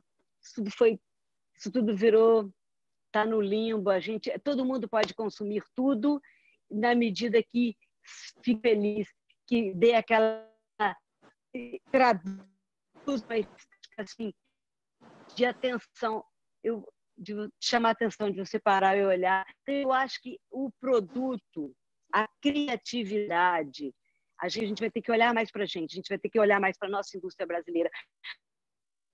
O que a gente, de fato, porque a gente sabe fazer de lindo, porque o nosso, o nosso é, é, é, a nossa espinha, ela assim, ela é muito rica e eu acho que a gente, a gente, a gente já está para o nosso. E, e, vai ser assim no mundo todo. A gente vai Marta. ter um, verão, um inverno é, com dificuldade. Já, tem duas estações, eu sei, né? Muito, né? Estou falando. Mas a gente já vai ter as dificuldades nas próximas duas estações aí, no, no inverno e no outono, isso é fato. Mas depois a gente recicla e vai. Vai bem. Eu, eu acredito que a gente vai conseguir fazer muito bom. Muito bem. Desculpa, Marta, tempo, né? É, é, é, exatamente isso. Acho é que isso? É, tão, é, tão, é tão rico para todo mundo que está participando dessa live, né? Ter uma visão clara de pessoas completamente é, com, com, caminhos diferentes, mas todos com muita brasilidade, com muita verdade, com muita competência no que fazem. É, Walter, você como um dos únicos brasileiros que, que, chegou a, a desfilar na Semana de Paris, né? O que que levou o Walter, o Walter Rodrigues, a tua marca, o que que levou a marca até Paris em relação ao produto criado?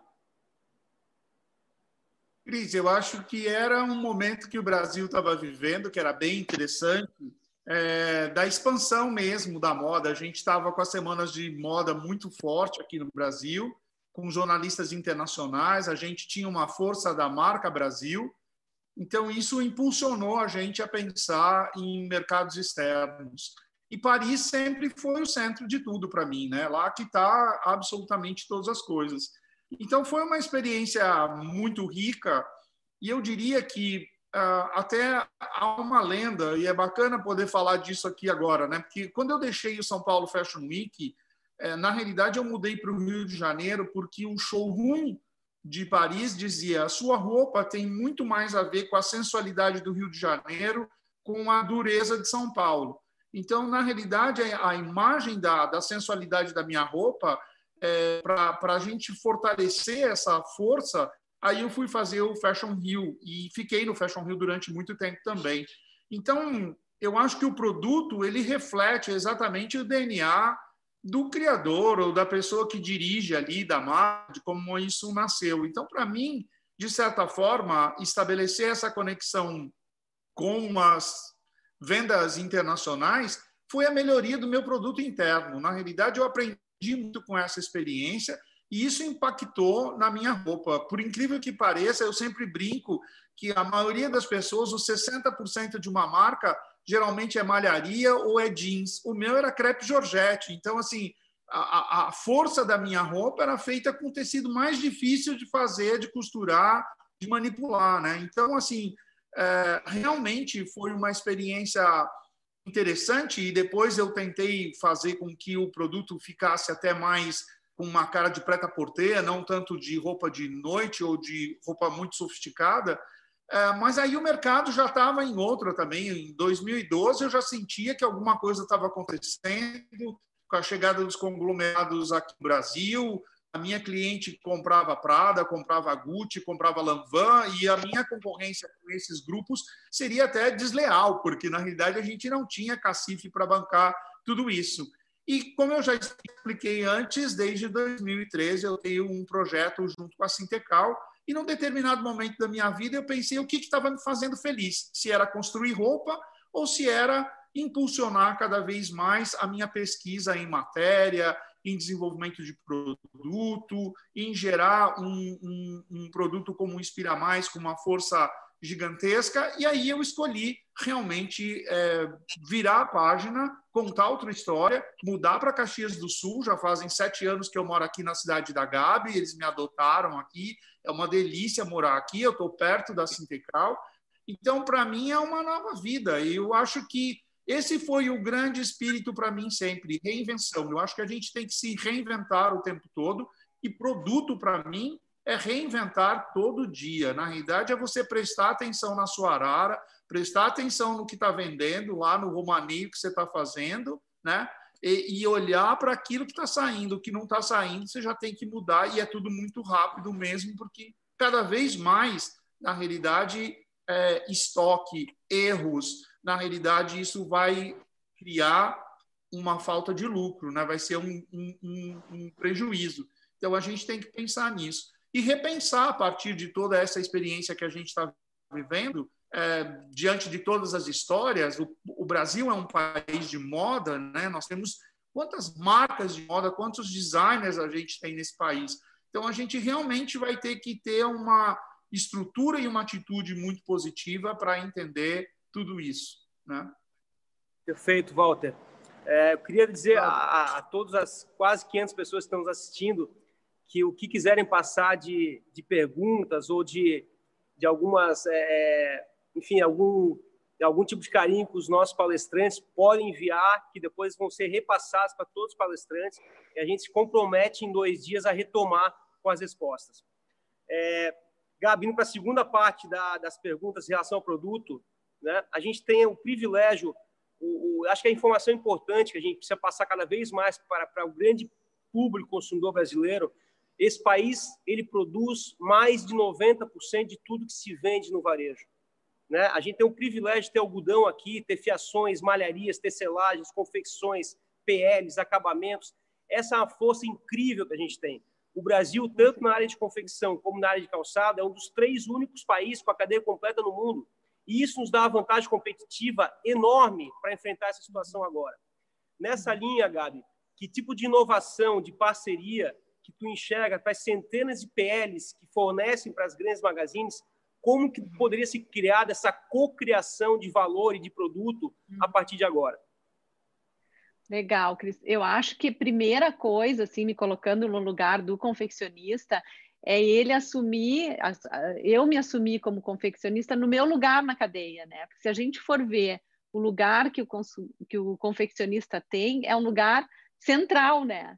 porque antes dele tem a tecelagem e as fiações, e depois dele está o varejo e o consumidor final. Então, ele está no centro de tudo. E ele poder se apropriar de, dessa posição e ter consciência da sua posição como ponte disso. Né? Então, eu acho que hoje a gente está vivendo uma oportunidade de diminuir barreiras, de tornar a coisa mais simples, de tornar a comunicação mais próxima, de agregar, né? de poder conversar mais sobre produto, né? de poder uh, ter no seu time, encontrar o seu DNA de produto, porque às vezes a gente vê um confeccionista que quer fazer todo tipo de produto. E eu costumava dizer muito, né? Uma frase, ah, aquela pessoa tem mão para isso, aquela pessoa tem mão para aquilo, né? Significa que a, a, a confecção ela também tem uma expertise, né?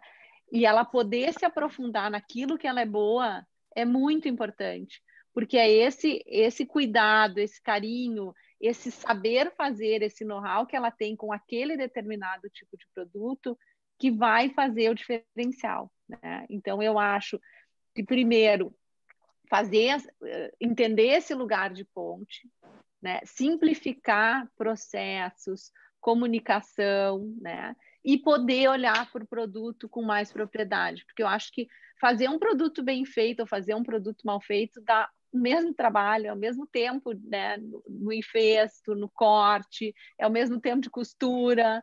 Então, assim, poder investir uh, nos jovens, nos times criativos, né, para poder capacitar, poder entender um pouco mais a construção de produto, poder entender um pouco mais de como é que ele é feito, de o que, que vai agregar, entender do, da cor, da escolha correta da cor, fazer com um pouco mais de calma, de critério, pensar a situação da atemporalidade, né, das estações, que o clima está com toda essa loucura. Então, se eu puder oferecer um produto que tenha uma essência a ver com o que eu sei fazer de melhor e que possa perdurar por mais tempo, é muito importante.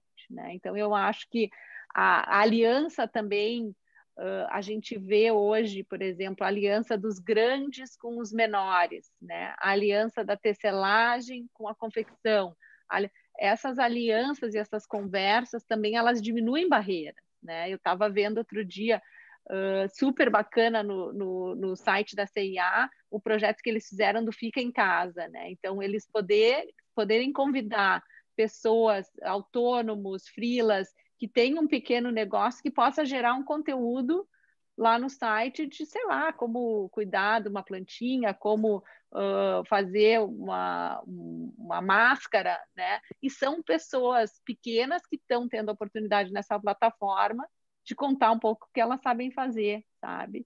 Então, eu acho que, resumindo a resposta, a, a primeira iniciativa seria uma iniciativa de estreitar relacionamento e co-criar soluções junto, inclusive até com o consumidor, né? Uh, o segundo ponto seria buscar a sua essência, o seu DNA, a sua expertise e aprofundar nela, e a fundo nela, né? E o terceiro, estar tá sempre atento com o, com o que se vende, porque o que se vende é o produto, né? Então, assim, às vezes a empresa está mega estruturada com máquinas e não está realmente cuidando uh, das pessoas que fazem o produto que ela vende né? Poder conversar sobre produto, poder contar Bacana. um. Obrigado, Gabi. Gil, a gente está entre as nossas tecelagens do denim, nos colocam entre os quatro, cinco maiores players mundiais é, de denim, né? O que, que podia ser pensado agora em termos de inovação nesse produto tão democrático e tão querido por todo mundo? É, então, Cris, acho que como eu já falei aqui, né, o tema sustentabilidade, acho que hoje ele vem em primeiro lugar aí, principalmente nas tecelagens, né? Acho que essa indústria tem um grande papel para ajudar a cadeia é, nesse tema de preservação do meio ambiente, porque é onde praticamente ali tudo começa. É, venho vendo várias movimentações, tanto aqui quanto lá fora, de algumas inovações, né? Então, assim, fibras naturais que podem ser incorporadas no índigo. Então, a gente já tem lá fora bastante gente fazendo é, tecidos com, com a fibra do cânhamo, ou com é, extraídas de semente como milho, café. Acho que tem muita inovação e criatividade aí, novas fibras para incorporar aí no jeans. É, tem também é, muita a tecnologia ajudando. A Stella McCartney é, lançou um tecido junto com uma é, um produto junto com uma tecelagem, foi o primeiro jeans stretch biodegradável do mundo, né? Então é, a tecnologia aí trazendo é, inovações, então tingimento feito à base de alga marinha e cogumelo, e o stretch feito de borracha natural, sem microplástico, então também é, ali ajudando muito essa, essa parte de não poluir até depois que o produto, enfim, virar lixo, né? É, pensar em tingimentos e acabamentos menos poluentes também, a gente vê muita gente fazendo é, buscas aí de é, tingimento com é, biopolimento de cascas de camarão, Também tem muita história de biotecnologia sendo incorporada, é um pouco novo isso, mas assim, micróbios, é, micróbios é, transformando açúcar em corante índigo, né, fazendo ele ser totalmente é, é, sem, sem nenhum resíduo, né? Então, acho que tem muita inovação aí para a gente trazer para a indústria brasileira aí atrás. Isso a gente já vê algumas lá fora fazendo. Tem também a parte da circularidade, né? Que eu acho que já tem gente fazendo aqui no Brasil, mas acho que a gente devia fazer mais, que é exatamente fazer é, o jeans, o tecido reciclado, né? Então, reaproveitar as fibras e a gente gera muito menos resíduo fazendo dessa forma. É, uma outra coisa também que eu acho que, que é, eu vejo bastante movimento, mas acho que tem que apostar cada vez mais na tecnologia para questão mesmo do conforto. Então, assim, como eu já falei do tecido moletom, como que a gente pode fazer variações disso, trazer é, é, muita mais flexibilidade? A gente também tem aí os stretches que eles chamam de quadridimensionais ou 360, também dá muito conforto e elasticidade. Então, acho que tudo que tiver de novas tecnologias é, nessa questão do elastano, para dar extremo conforto, toque, é, eu acho que serão muito bem-vindos também nessa fase. Obrigado, Gil. Marta, para quem já fez figurino para Nina Hagen, para Banda Yes no Rock in Rio, né, e qual é o figurino da moda brasileira para esse momento?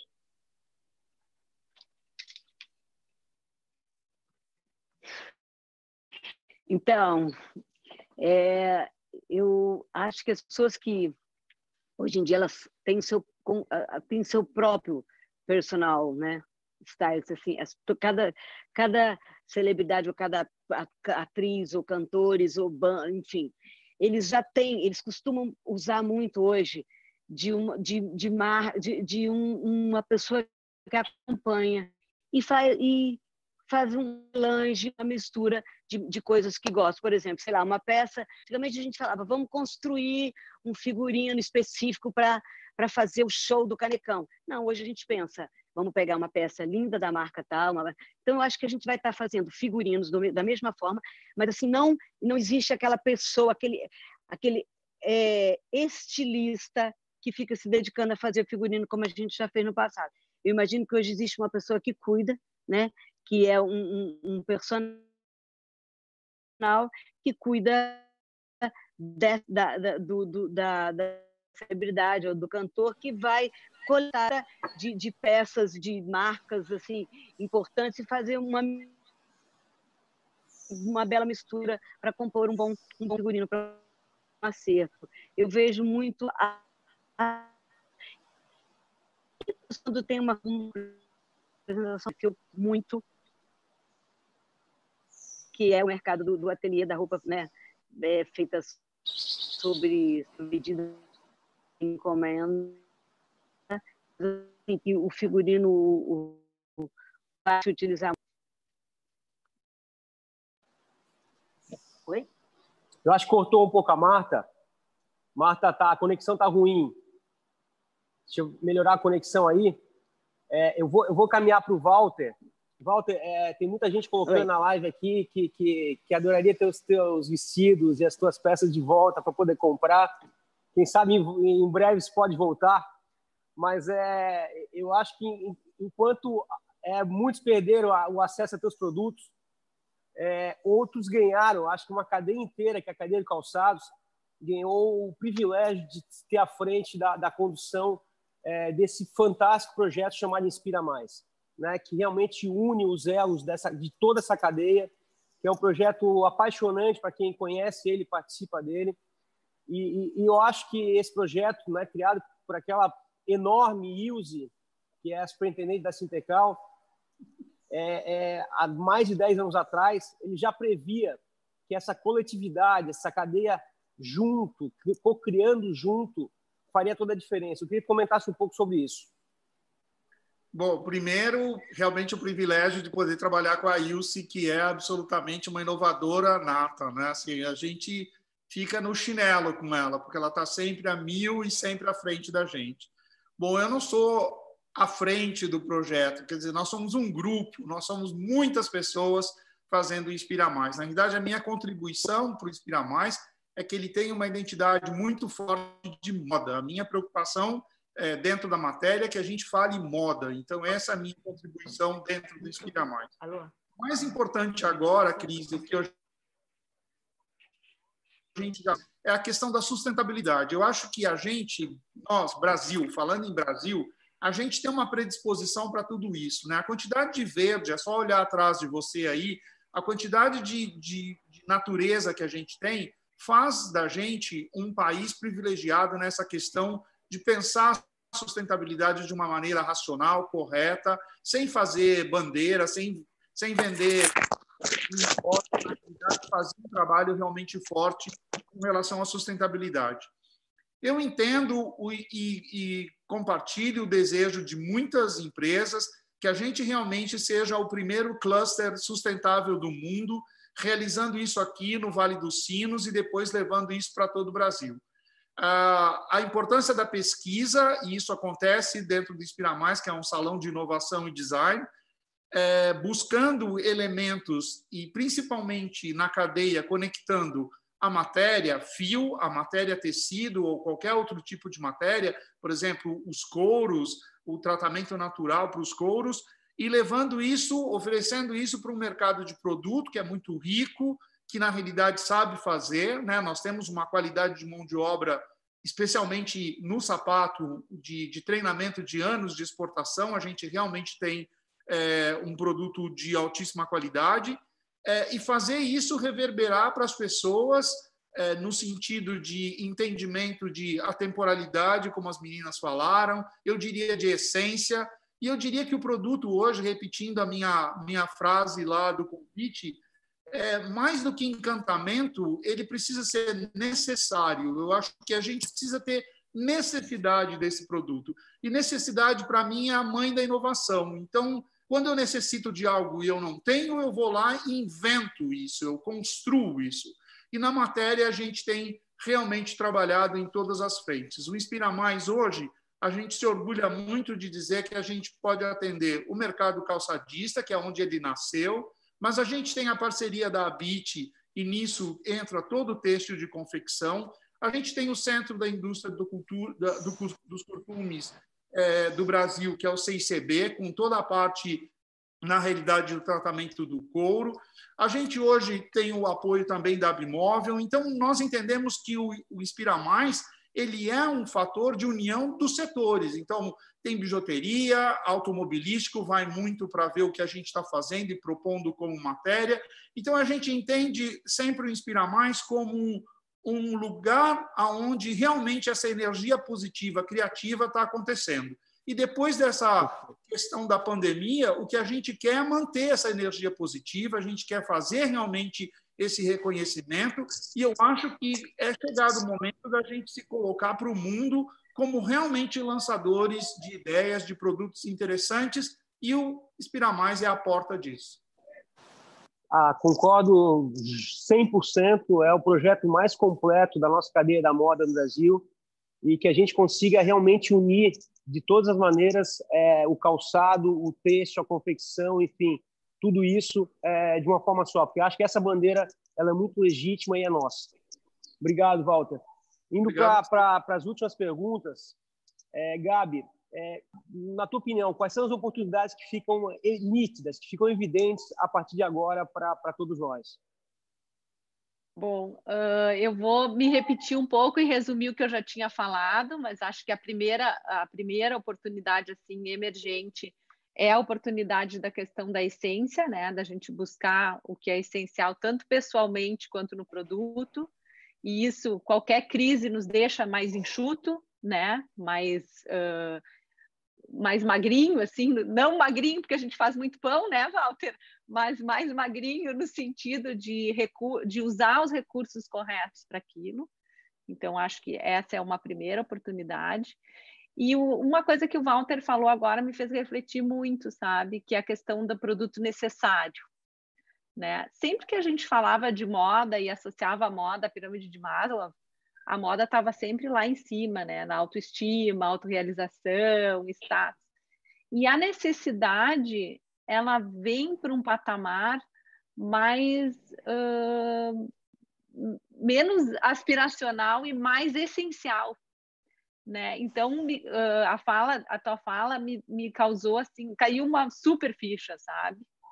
Eu acho que é a ficha realmente quando a gente fala que a gente precisa de uma coisa necessária, ela não vai ter desperdício, ela vai ser mais atemporal, ela vai ser feita com amor, ela vai ser feita com carinho, né? Ela vai ser valorizada.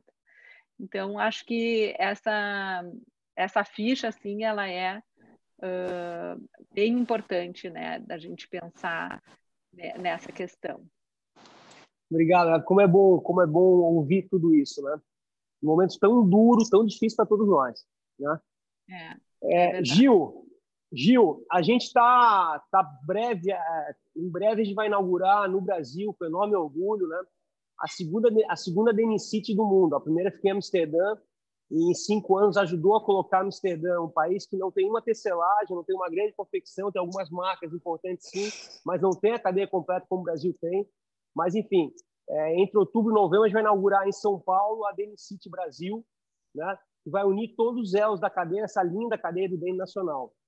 É, pensando que nessas, todas essas oportunidades que a gente vai ter em trabalhar juntos, né, é, como que seria o jeans do Brasil é, que o mundo desejaria ou vai desejar daqui a 5 ou 10 anos? O que, que esse jeans devia ter?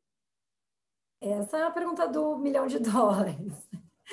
Bom, Cris, eu acho que assim, é, primeira coisa que eu acho para a gente conseguir isso é realmente unir a cadeia. Eu acho que sim, o City está vindo aí para isso. Eu acho que a gente precisa, é, o quanto antes, a gente ser reconhecido é, que a gente tenha voz, que a gente seja forte de ponta a ponta mesmo. A gente não tem como é, ter outro caminho.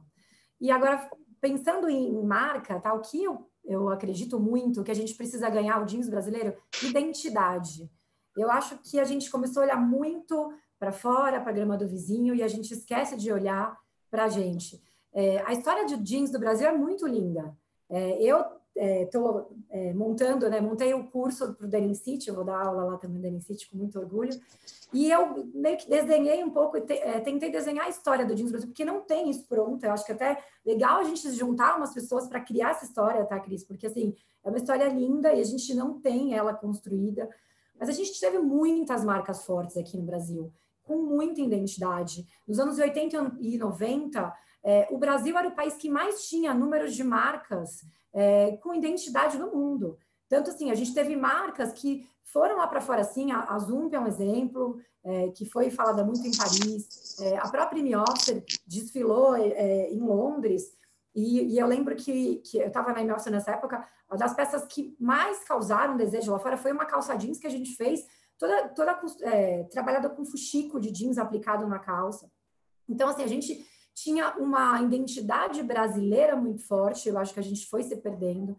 Então, eu acho que a gente precisa ter muito isso: marcas com propósito, produtos com valores, é, parar de querer copiar e imitar os outros e a gente realmente é, criar a, a, de novo essa história que eu acho que a gente é, se perdeu. Né? Eu acho que está faltando um pouco aí de alma, então eu acho que a gente precisa resgatar um pouco disso.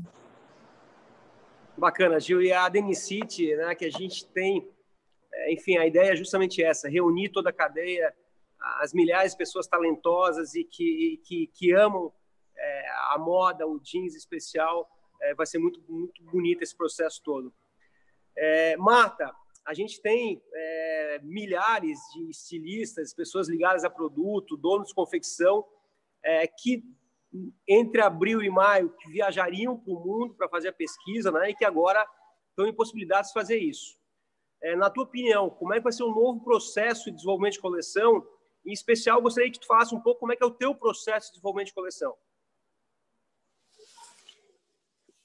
Então, Cris, eu acho que as viagens de trabalho de pesquisa são, né, de fato, super importantes. Assim, o, o que ocorre é que elas são feitas assim dentro de um calendário que normalmente as empresas constroem isso no início do ano, que eu acho que a gente vai ter que se desgarrar um pouco é desse momento do calendário. Eu acho que todo mundo, as viagens pelo mundo, até as viagens de, de, de lazer, elas vão mudar né? Você vê que os, os, cruzeiros vão ter outro, outro, outro olhar hoje. Então, assim, tudo isso é, é, vai haver, vai, vai, vai processar uma mudança em cima disso, a própria viagem de lazer, principalmente eu acho que do trabalho. Eu vejo que essa, essa ditadura, essa imposição dos calendários, talvez a gente tenha que mexer nisso, porque a gente vai continuar é, viajando a trabalhar, porque isso é essa interlocução é o que nos move de, de, de deles para cá, a gente para lá. Mas eu acho que process, o processo de criação de, da, da, do estilista, ele, ele, isso vai ter uma coisa muito, muito positiva. Eu acho que a gente vai buscar muito mais, vai cobrar, e assim vai exigir muito mais da gente. Eu acho assim que é, as pesquisas estão aí, as imagens hoje, a facilidade que a gente tem de troca de imagens é, é online, é absurda.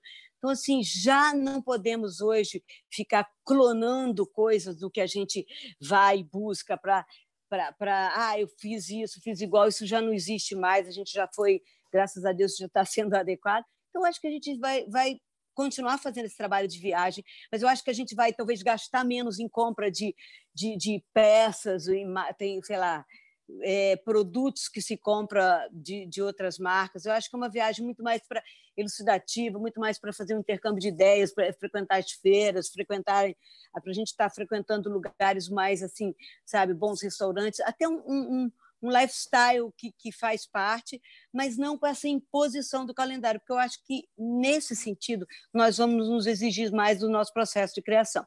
E, assim, falando do, do, do meu processo, que eu acho que é meio similar ao de todo mundo, né?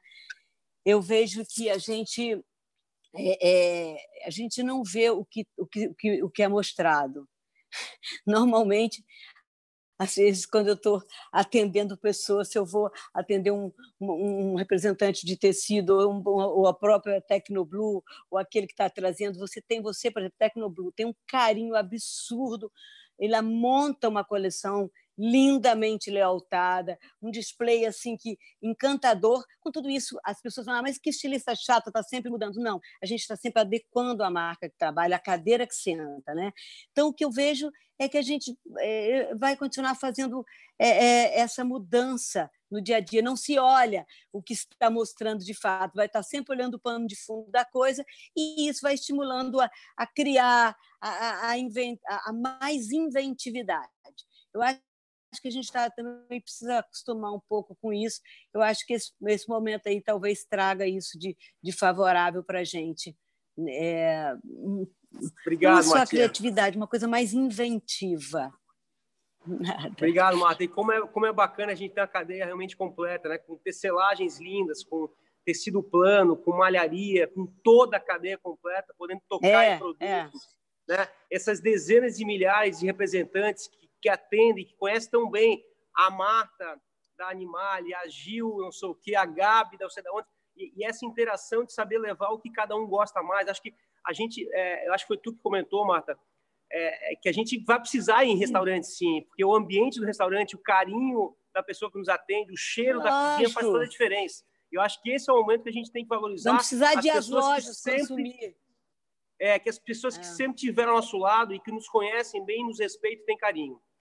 Walter, é, a gente tem uma indústria é, calçadista com milhares de empresas bem-sucedidas que aprendeu muito trabalhando durante décadas para grandes marcas mundiais, né, que passou por muito problema quando o dólar baixou para 1,20 e que soube se reinventar. E hoje a gente tem, talvez, no calçado, a, a, talvez não certamente, o maior produto de moda exportado do, pelo Brasil, desde produtos básicos com a nossa característica de, de brasilidade, como é, Grandene, Alpargatas, enfim, até grupos é, é, que trabalham com fast fashion muito inteligente, como, como a Beira Rio, e até grupos que trabalham com produtos mais premium, como o Grupo Arezo. É, como é que tu enxergas essa cadeia do calçado e essa oportunidade única, tu já falasse aqui, Walter, do calçado brasileiro ser um calçado legitimamente sustentável, bacana, é, é, verdadeiro que o mundo pode consumir?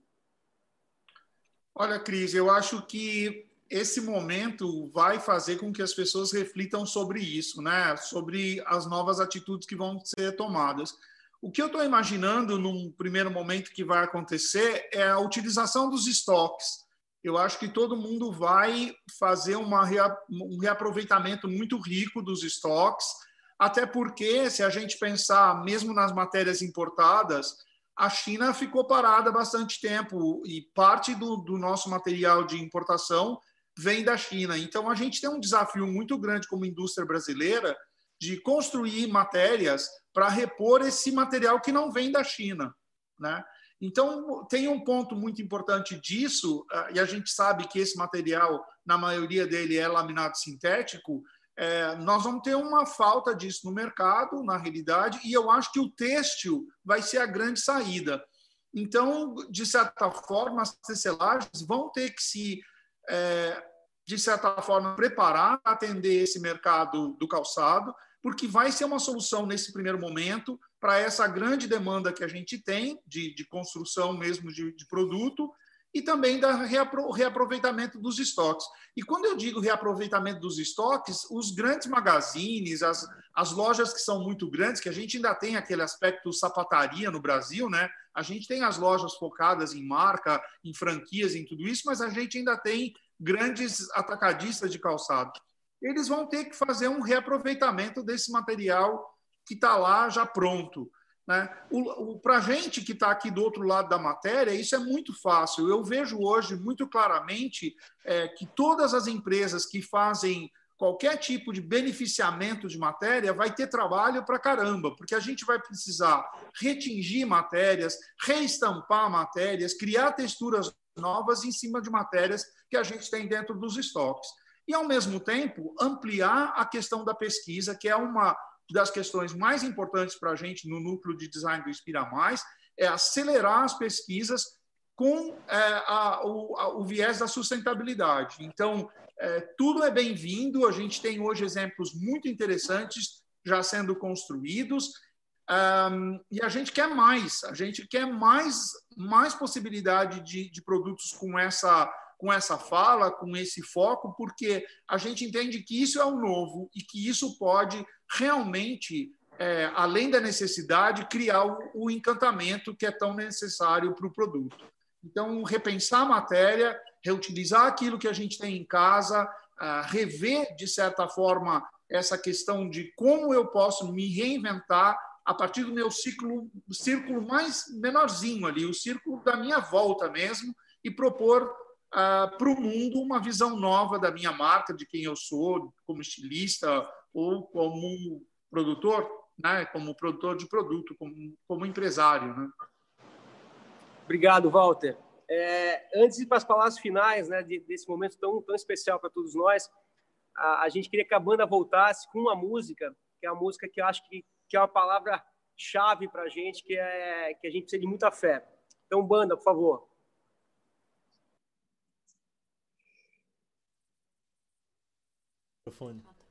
Ele desmontou.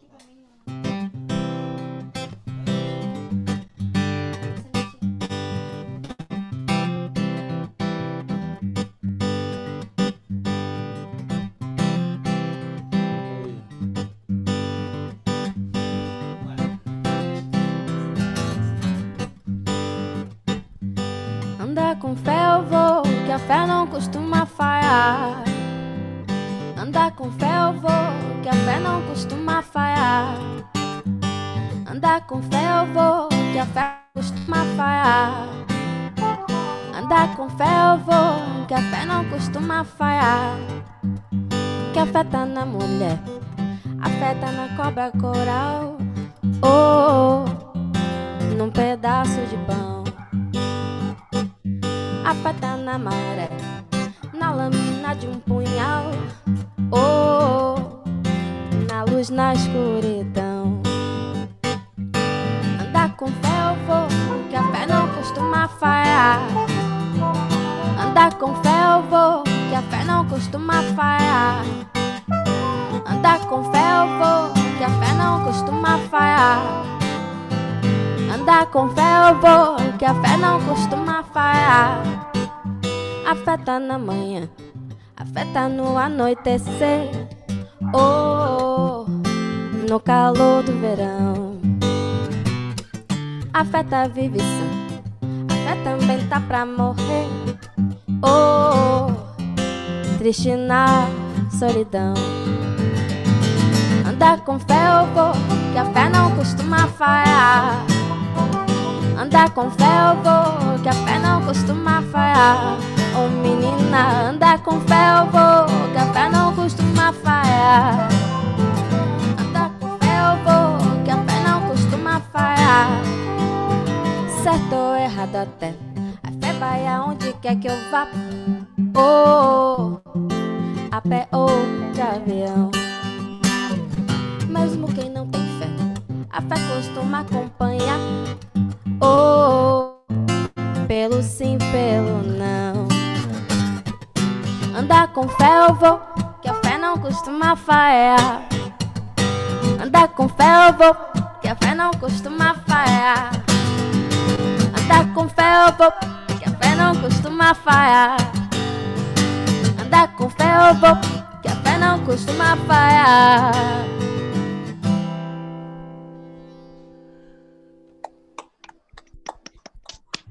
Obrigada, gente.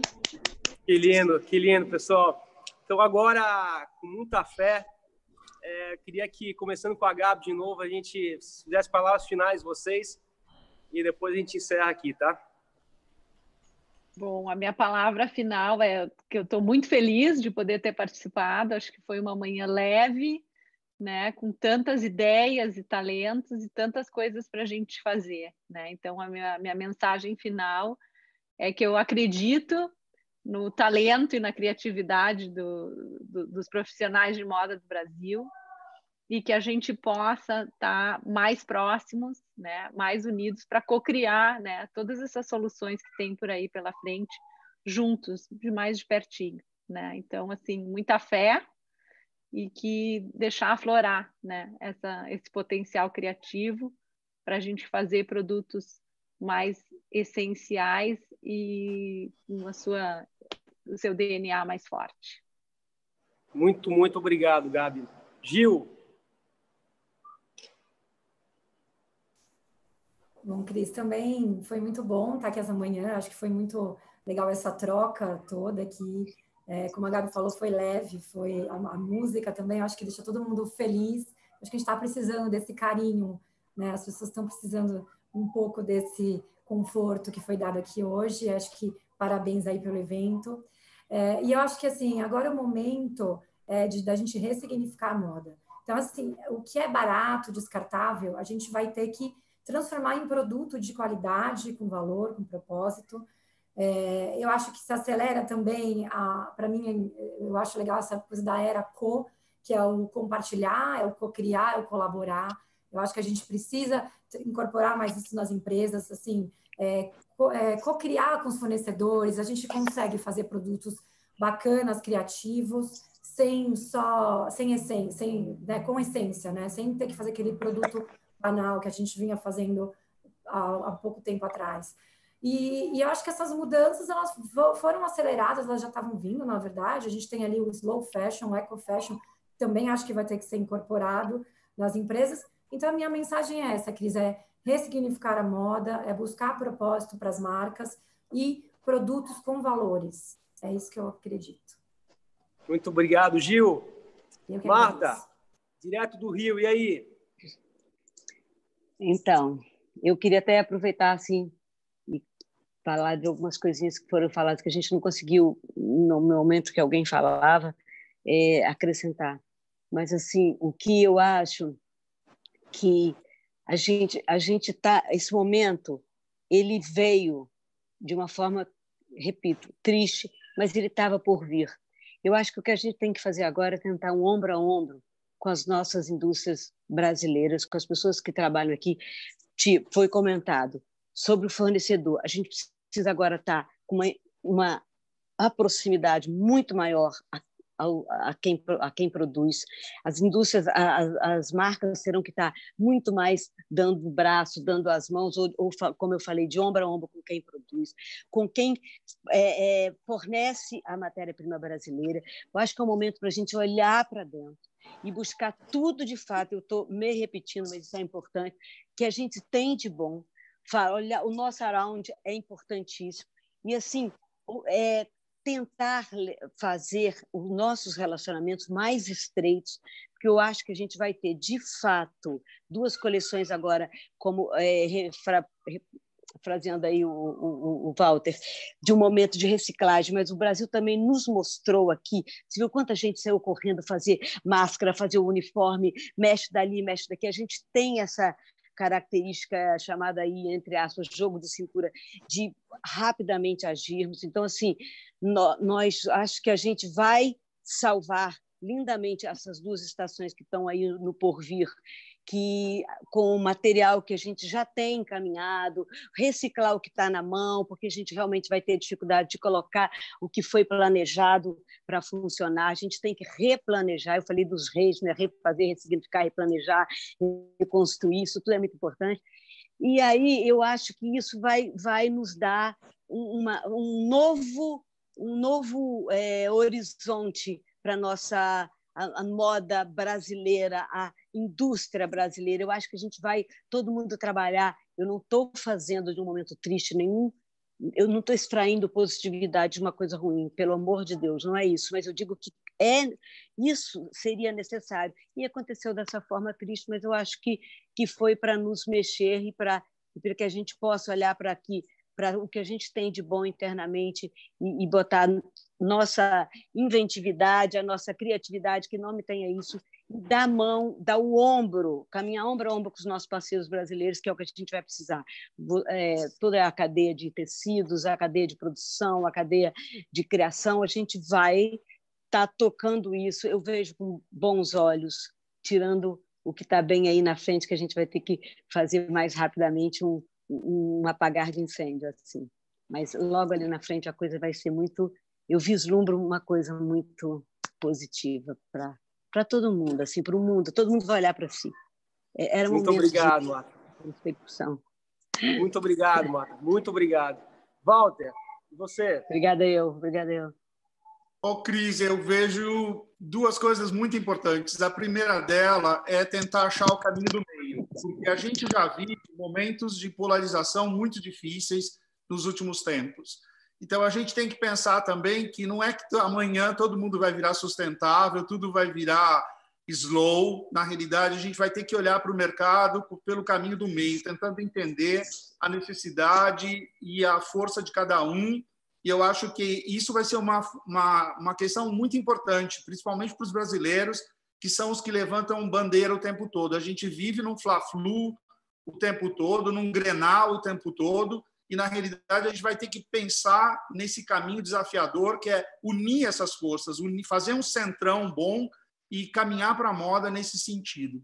E o mais importante, até complementando o que a Marta estava falando, que eu acho que é essa busca por toda essa força de moda que a gente tem, a gente é um povo de moda, a gente gosta de moda, a gente pratica moda. É só você sair na rua, você vai ver. Não precisa viajar, eu sempre digo isso. Vai no jardim da sua casa, você tem uma cartela de cor incrível.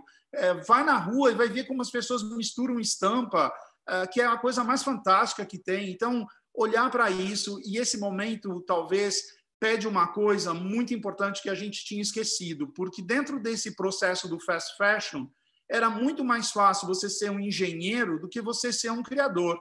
Você precisava saber quantos 5 mil vestidos pretos você ia fazer, qual a logística desses vestidos pretos para chegar nas lojas, e não importava o modelo, não importava nada, importava preço, a logística e tudo isso. Toda essa demanda hoje, nós vamos ter que ser criativos. E é isso que a gente vem falando muito, a importância da criatividade, de olhar para as coisas dentro do detalhe ou dentro da possibilidade daquilo que você tem e fazer algo que seja necessário para as pessoas, que complementem as pessoas, que criem uma possibilidade de uso e uma possibilidade aí, a partir disso tudo, dessa essência, dessa necessidade, o encantamento. Para mim é caminho do meio, força para todo mundo e que a gente é muito forte. A gente vai sair dessa com certeza. Beijo grande. Muito obrigado, Walter, queridíssimo. É, vocês quatro, realmente o, o, agradecimento enorme. Queria muito poder dar um abraço enorme em vocês por, por possibilitar esse, esse, momento tão bacana para todos nós. É, muito obrigado às 400, 500 pessoas online com a gente. Acho que foi uma troca muito bacana. É, é, uma coisa que fica clara é que o futuro depende e muito da gente, de cada um de nós, nossa capacidade de, de união e de coletivo. E que Deus nos deu esse país né, verde, mas que tem algodão, que tem gente bacana, que tem muita gente trabalhadora, que tem um continente de opções e como é bonito todas essas cores que a gente tem no Brasil. É, tem o algodão orgânico, a gente pode sim, só depende da gente ser um país da moda correta, consciente, sustentável, sim, está nas nossas mãos fazer isso. E, e que a gente tenha a, a obrigação, né? acho que é a obrigação nossa de ser pessoas empresas e marcas cada vez mais verdadeiras. Acho que isso é uma coisa que, que a gente não pode terceirizar. Depende sim de cada um de nós. Então, é, para finalizar, vão ter músicas lindas que cada um possa cantar alto é, no seu apartamento, na sua casa, onde tiver. E, e, e eu queria dizer que é, é, a nossa capacidade de inspirar a todos vai ser fundamental a partir de agora. E eu visto o Brasil, eu amo o Brasil e vou continuar acreditando, investindo cada vez mais nesse lindo país que Deus nos deu. Um beijo enorme para vocês e, e, e vamos cantar muito agora.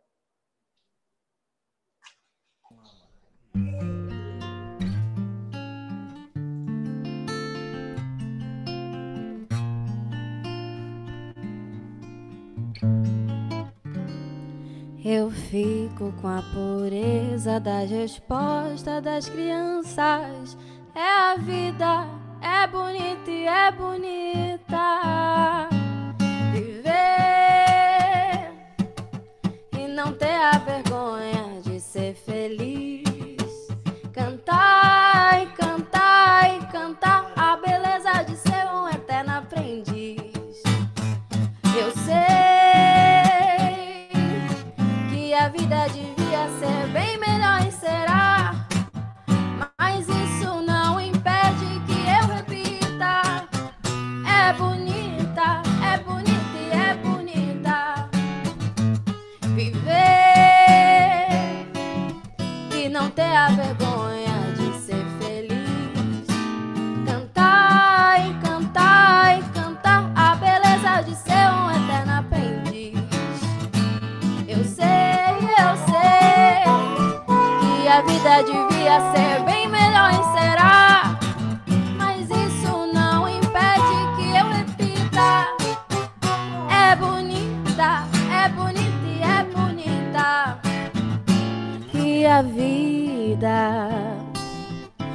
vida o que é, diga lá, meu irmão.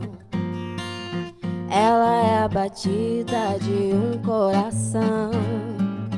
Ela é uma doce ilusão. Eu e a vida, ela é maravilha ou é sofrimento. Ela é alegria ou lamento.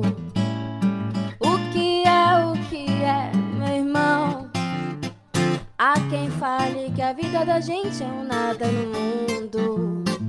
É uma gota, é um tempo que não dá um segundo. Há quem fale que é um divino mistério profundo. É o sopro do Criador, numa atitude repleta de amor. Você diz que a luta é prazer, ele diz que a vida é viver. Ela diz que melhor é morrer, pois amada não é é sofrer. Eu só sei que eu confio na moça e na moça eu ponho a força da fé. Somos nós que fazemos a vida como der ou puder ou quiser. Sempre desejada, por mais que esteja errada.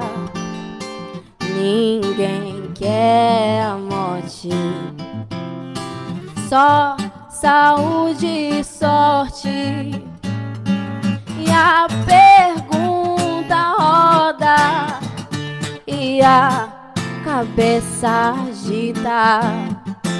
Eu fico com a pureza das respostas das crianças. É a vida, é bonita e é bonita.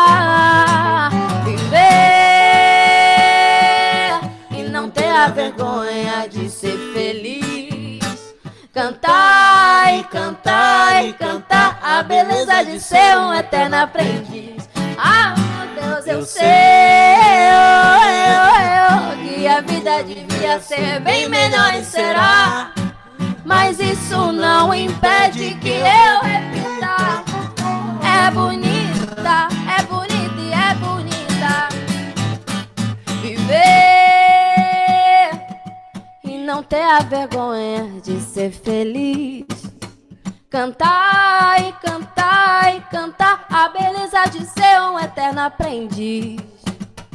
Eu sei, eu sei que a vida devia ser bem melhor e será. Mas isso não impede que eu repita. É bonita, é bonita e é bonita. É bonita, é bonita e é bonita. É bonita, é bonita e é bonita.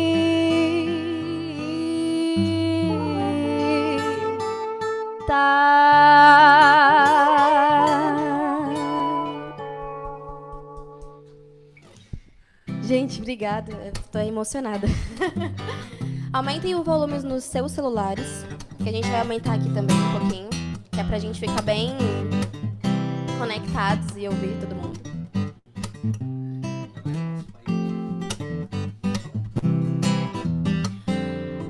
Homenagear esse país maravilhoso, Brasil, país tropical. Moro num país tropical, abençoado por Deus e bonito por natureza. Mas que beleza! Em fevereiro, em fevereiro tem carnaval, tem carnaval. Eu tenho fusco, violão. Sou Flamengo, tenho uma nega chamada Teresa. São baby, são baby, são meninos de mentalidade mediana, pois é. Mas assim mesmo pois eu não devo nada a ninguém. Pois é, pois eu sou feliz, muito feliz comigo mesmo. Oh, oh, moro num país tropical, abençoado por Deus e bonito por natureza. Mas que beleza! Em fevereiro, em fevereiro carnaval, tem carnaval. Eu tenho um fusco, um violão. Sou Flamengo, tenho uma nega chamada Teresa. Some baby, some baby, eu posso não ser um band líder, pois é. Mas assim mesmo lá em casa, todos meus amigos, meus camaradinhas me respeitam. Pois é. Pois essa é a razão da simpatia, do poder do algo mais e da alegria. Oh, moro num país tropical, abençoado por Deus e bonito por natureza. Mas que beleza! Em fevereiro, em fevereiro tem carnaval, tem carnaval. Eu tenho um fusca e um violão. Sou Flamengo, tenho uma nega chamada Teresa. Eu moro num país tropical, abençoado por Deus e bonito por natureza. Em fevereiro tem carnaval. Eu tenho um fusco, um violão. Sou Flamengo, tenho uma nega chamada Teresa. Sou Flamengo, tenho uma nega chamada Teresa. Sou Flamengo, tenho uma nega chamada Teresa.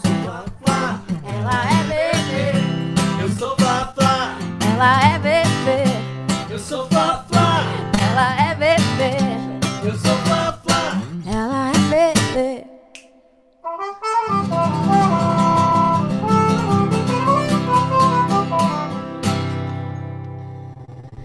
Estamos chegando final. ao fi- ah, Opa, desculpa. Estamos chegando ao final, gente. Obrigado, Cris. Obrigado, Tecnoblue, por ter nos dado essa oportunidade mais uma vez. E vamos encerrar. Obrigado, gente. Espero que vocês tenham gostado. Espero voltar mais vezes também. Estamos fazendo show.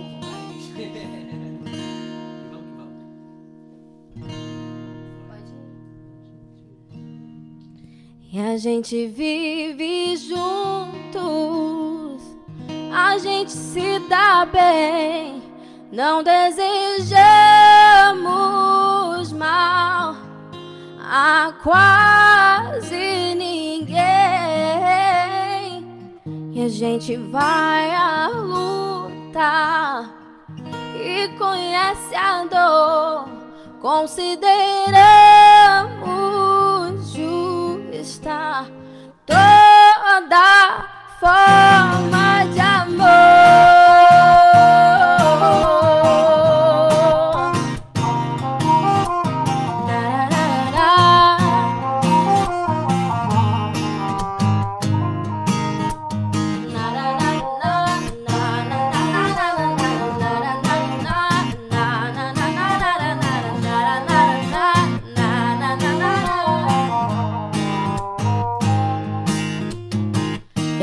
pedi pra nascer.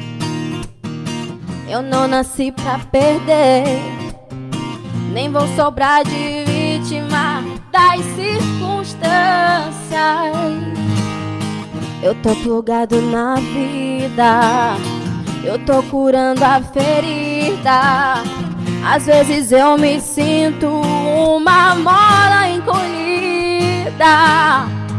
na na na na na na é bem como eu. Conheço que é ser assim. Só que dessa história ninguém sabe o fim. Você não leva pra casa e só traz o que quer. Eu sou teu homem, você é minha mulher. E a gente vive junto, e a gente se dá bem. Não desejamos mal a quase ninguém. A gente vai à luta e conhece a dor. Consideramos justa toda forma de amor.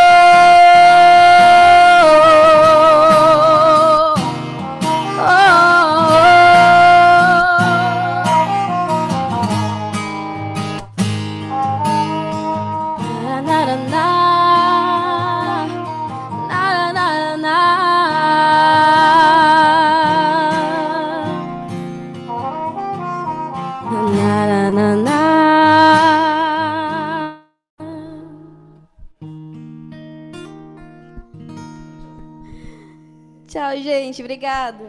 Beijo, Cris.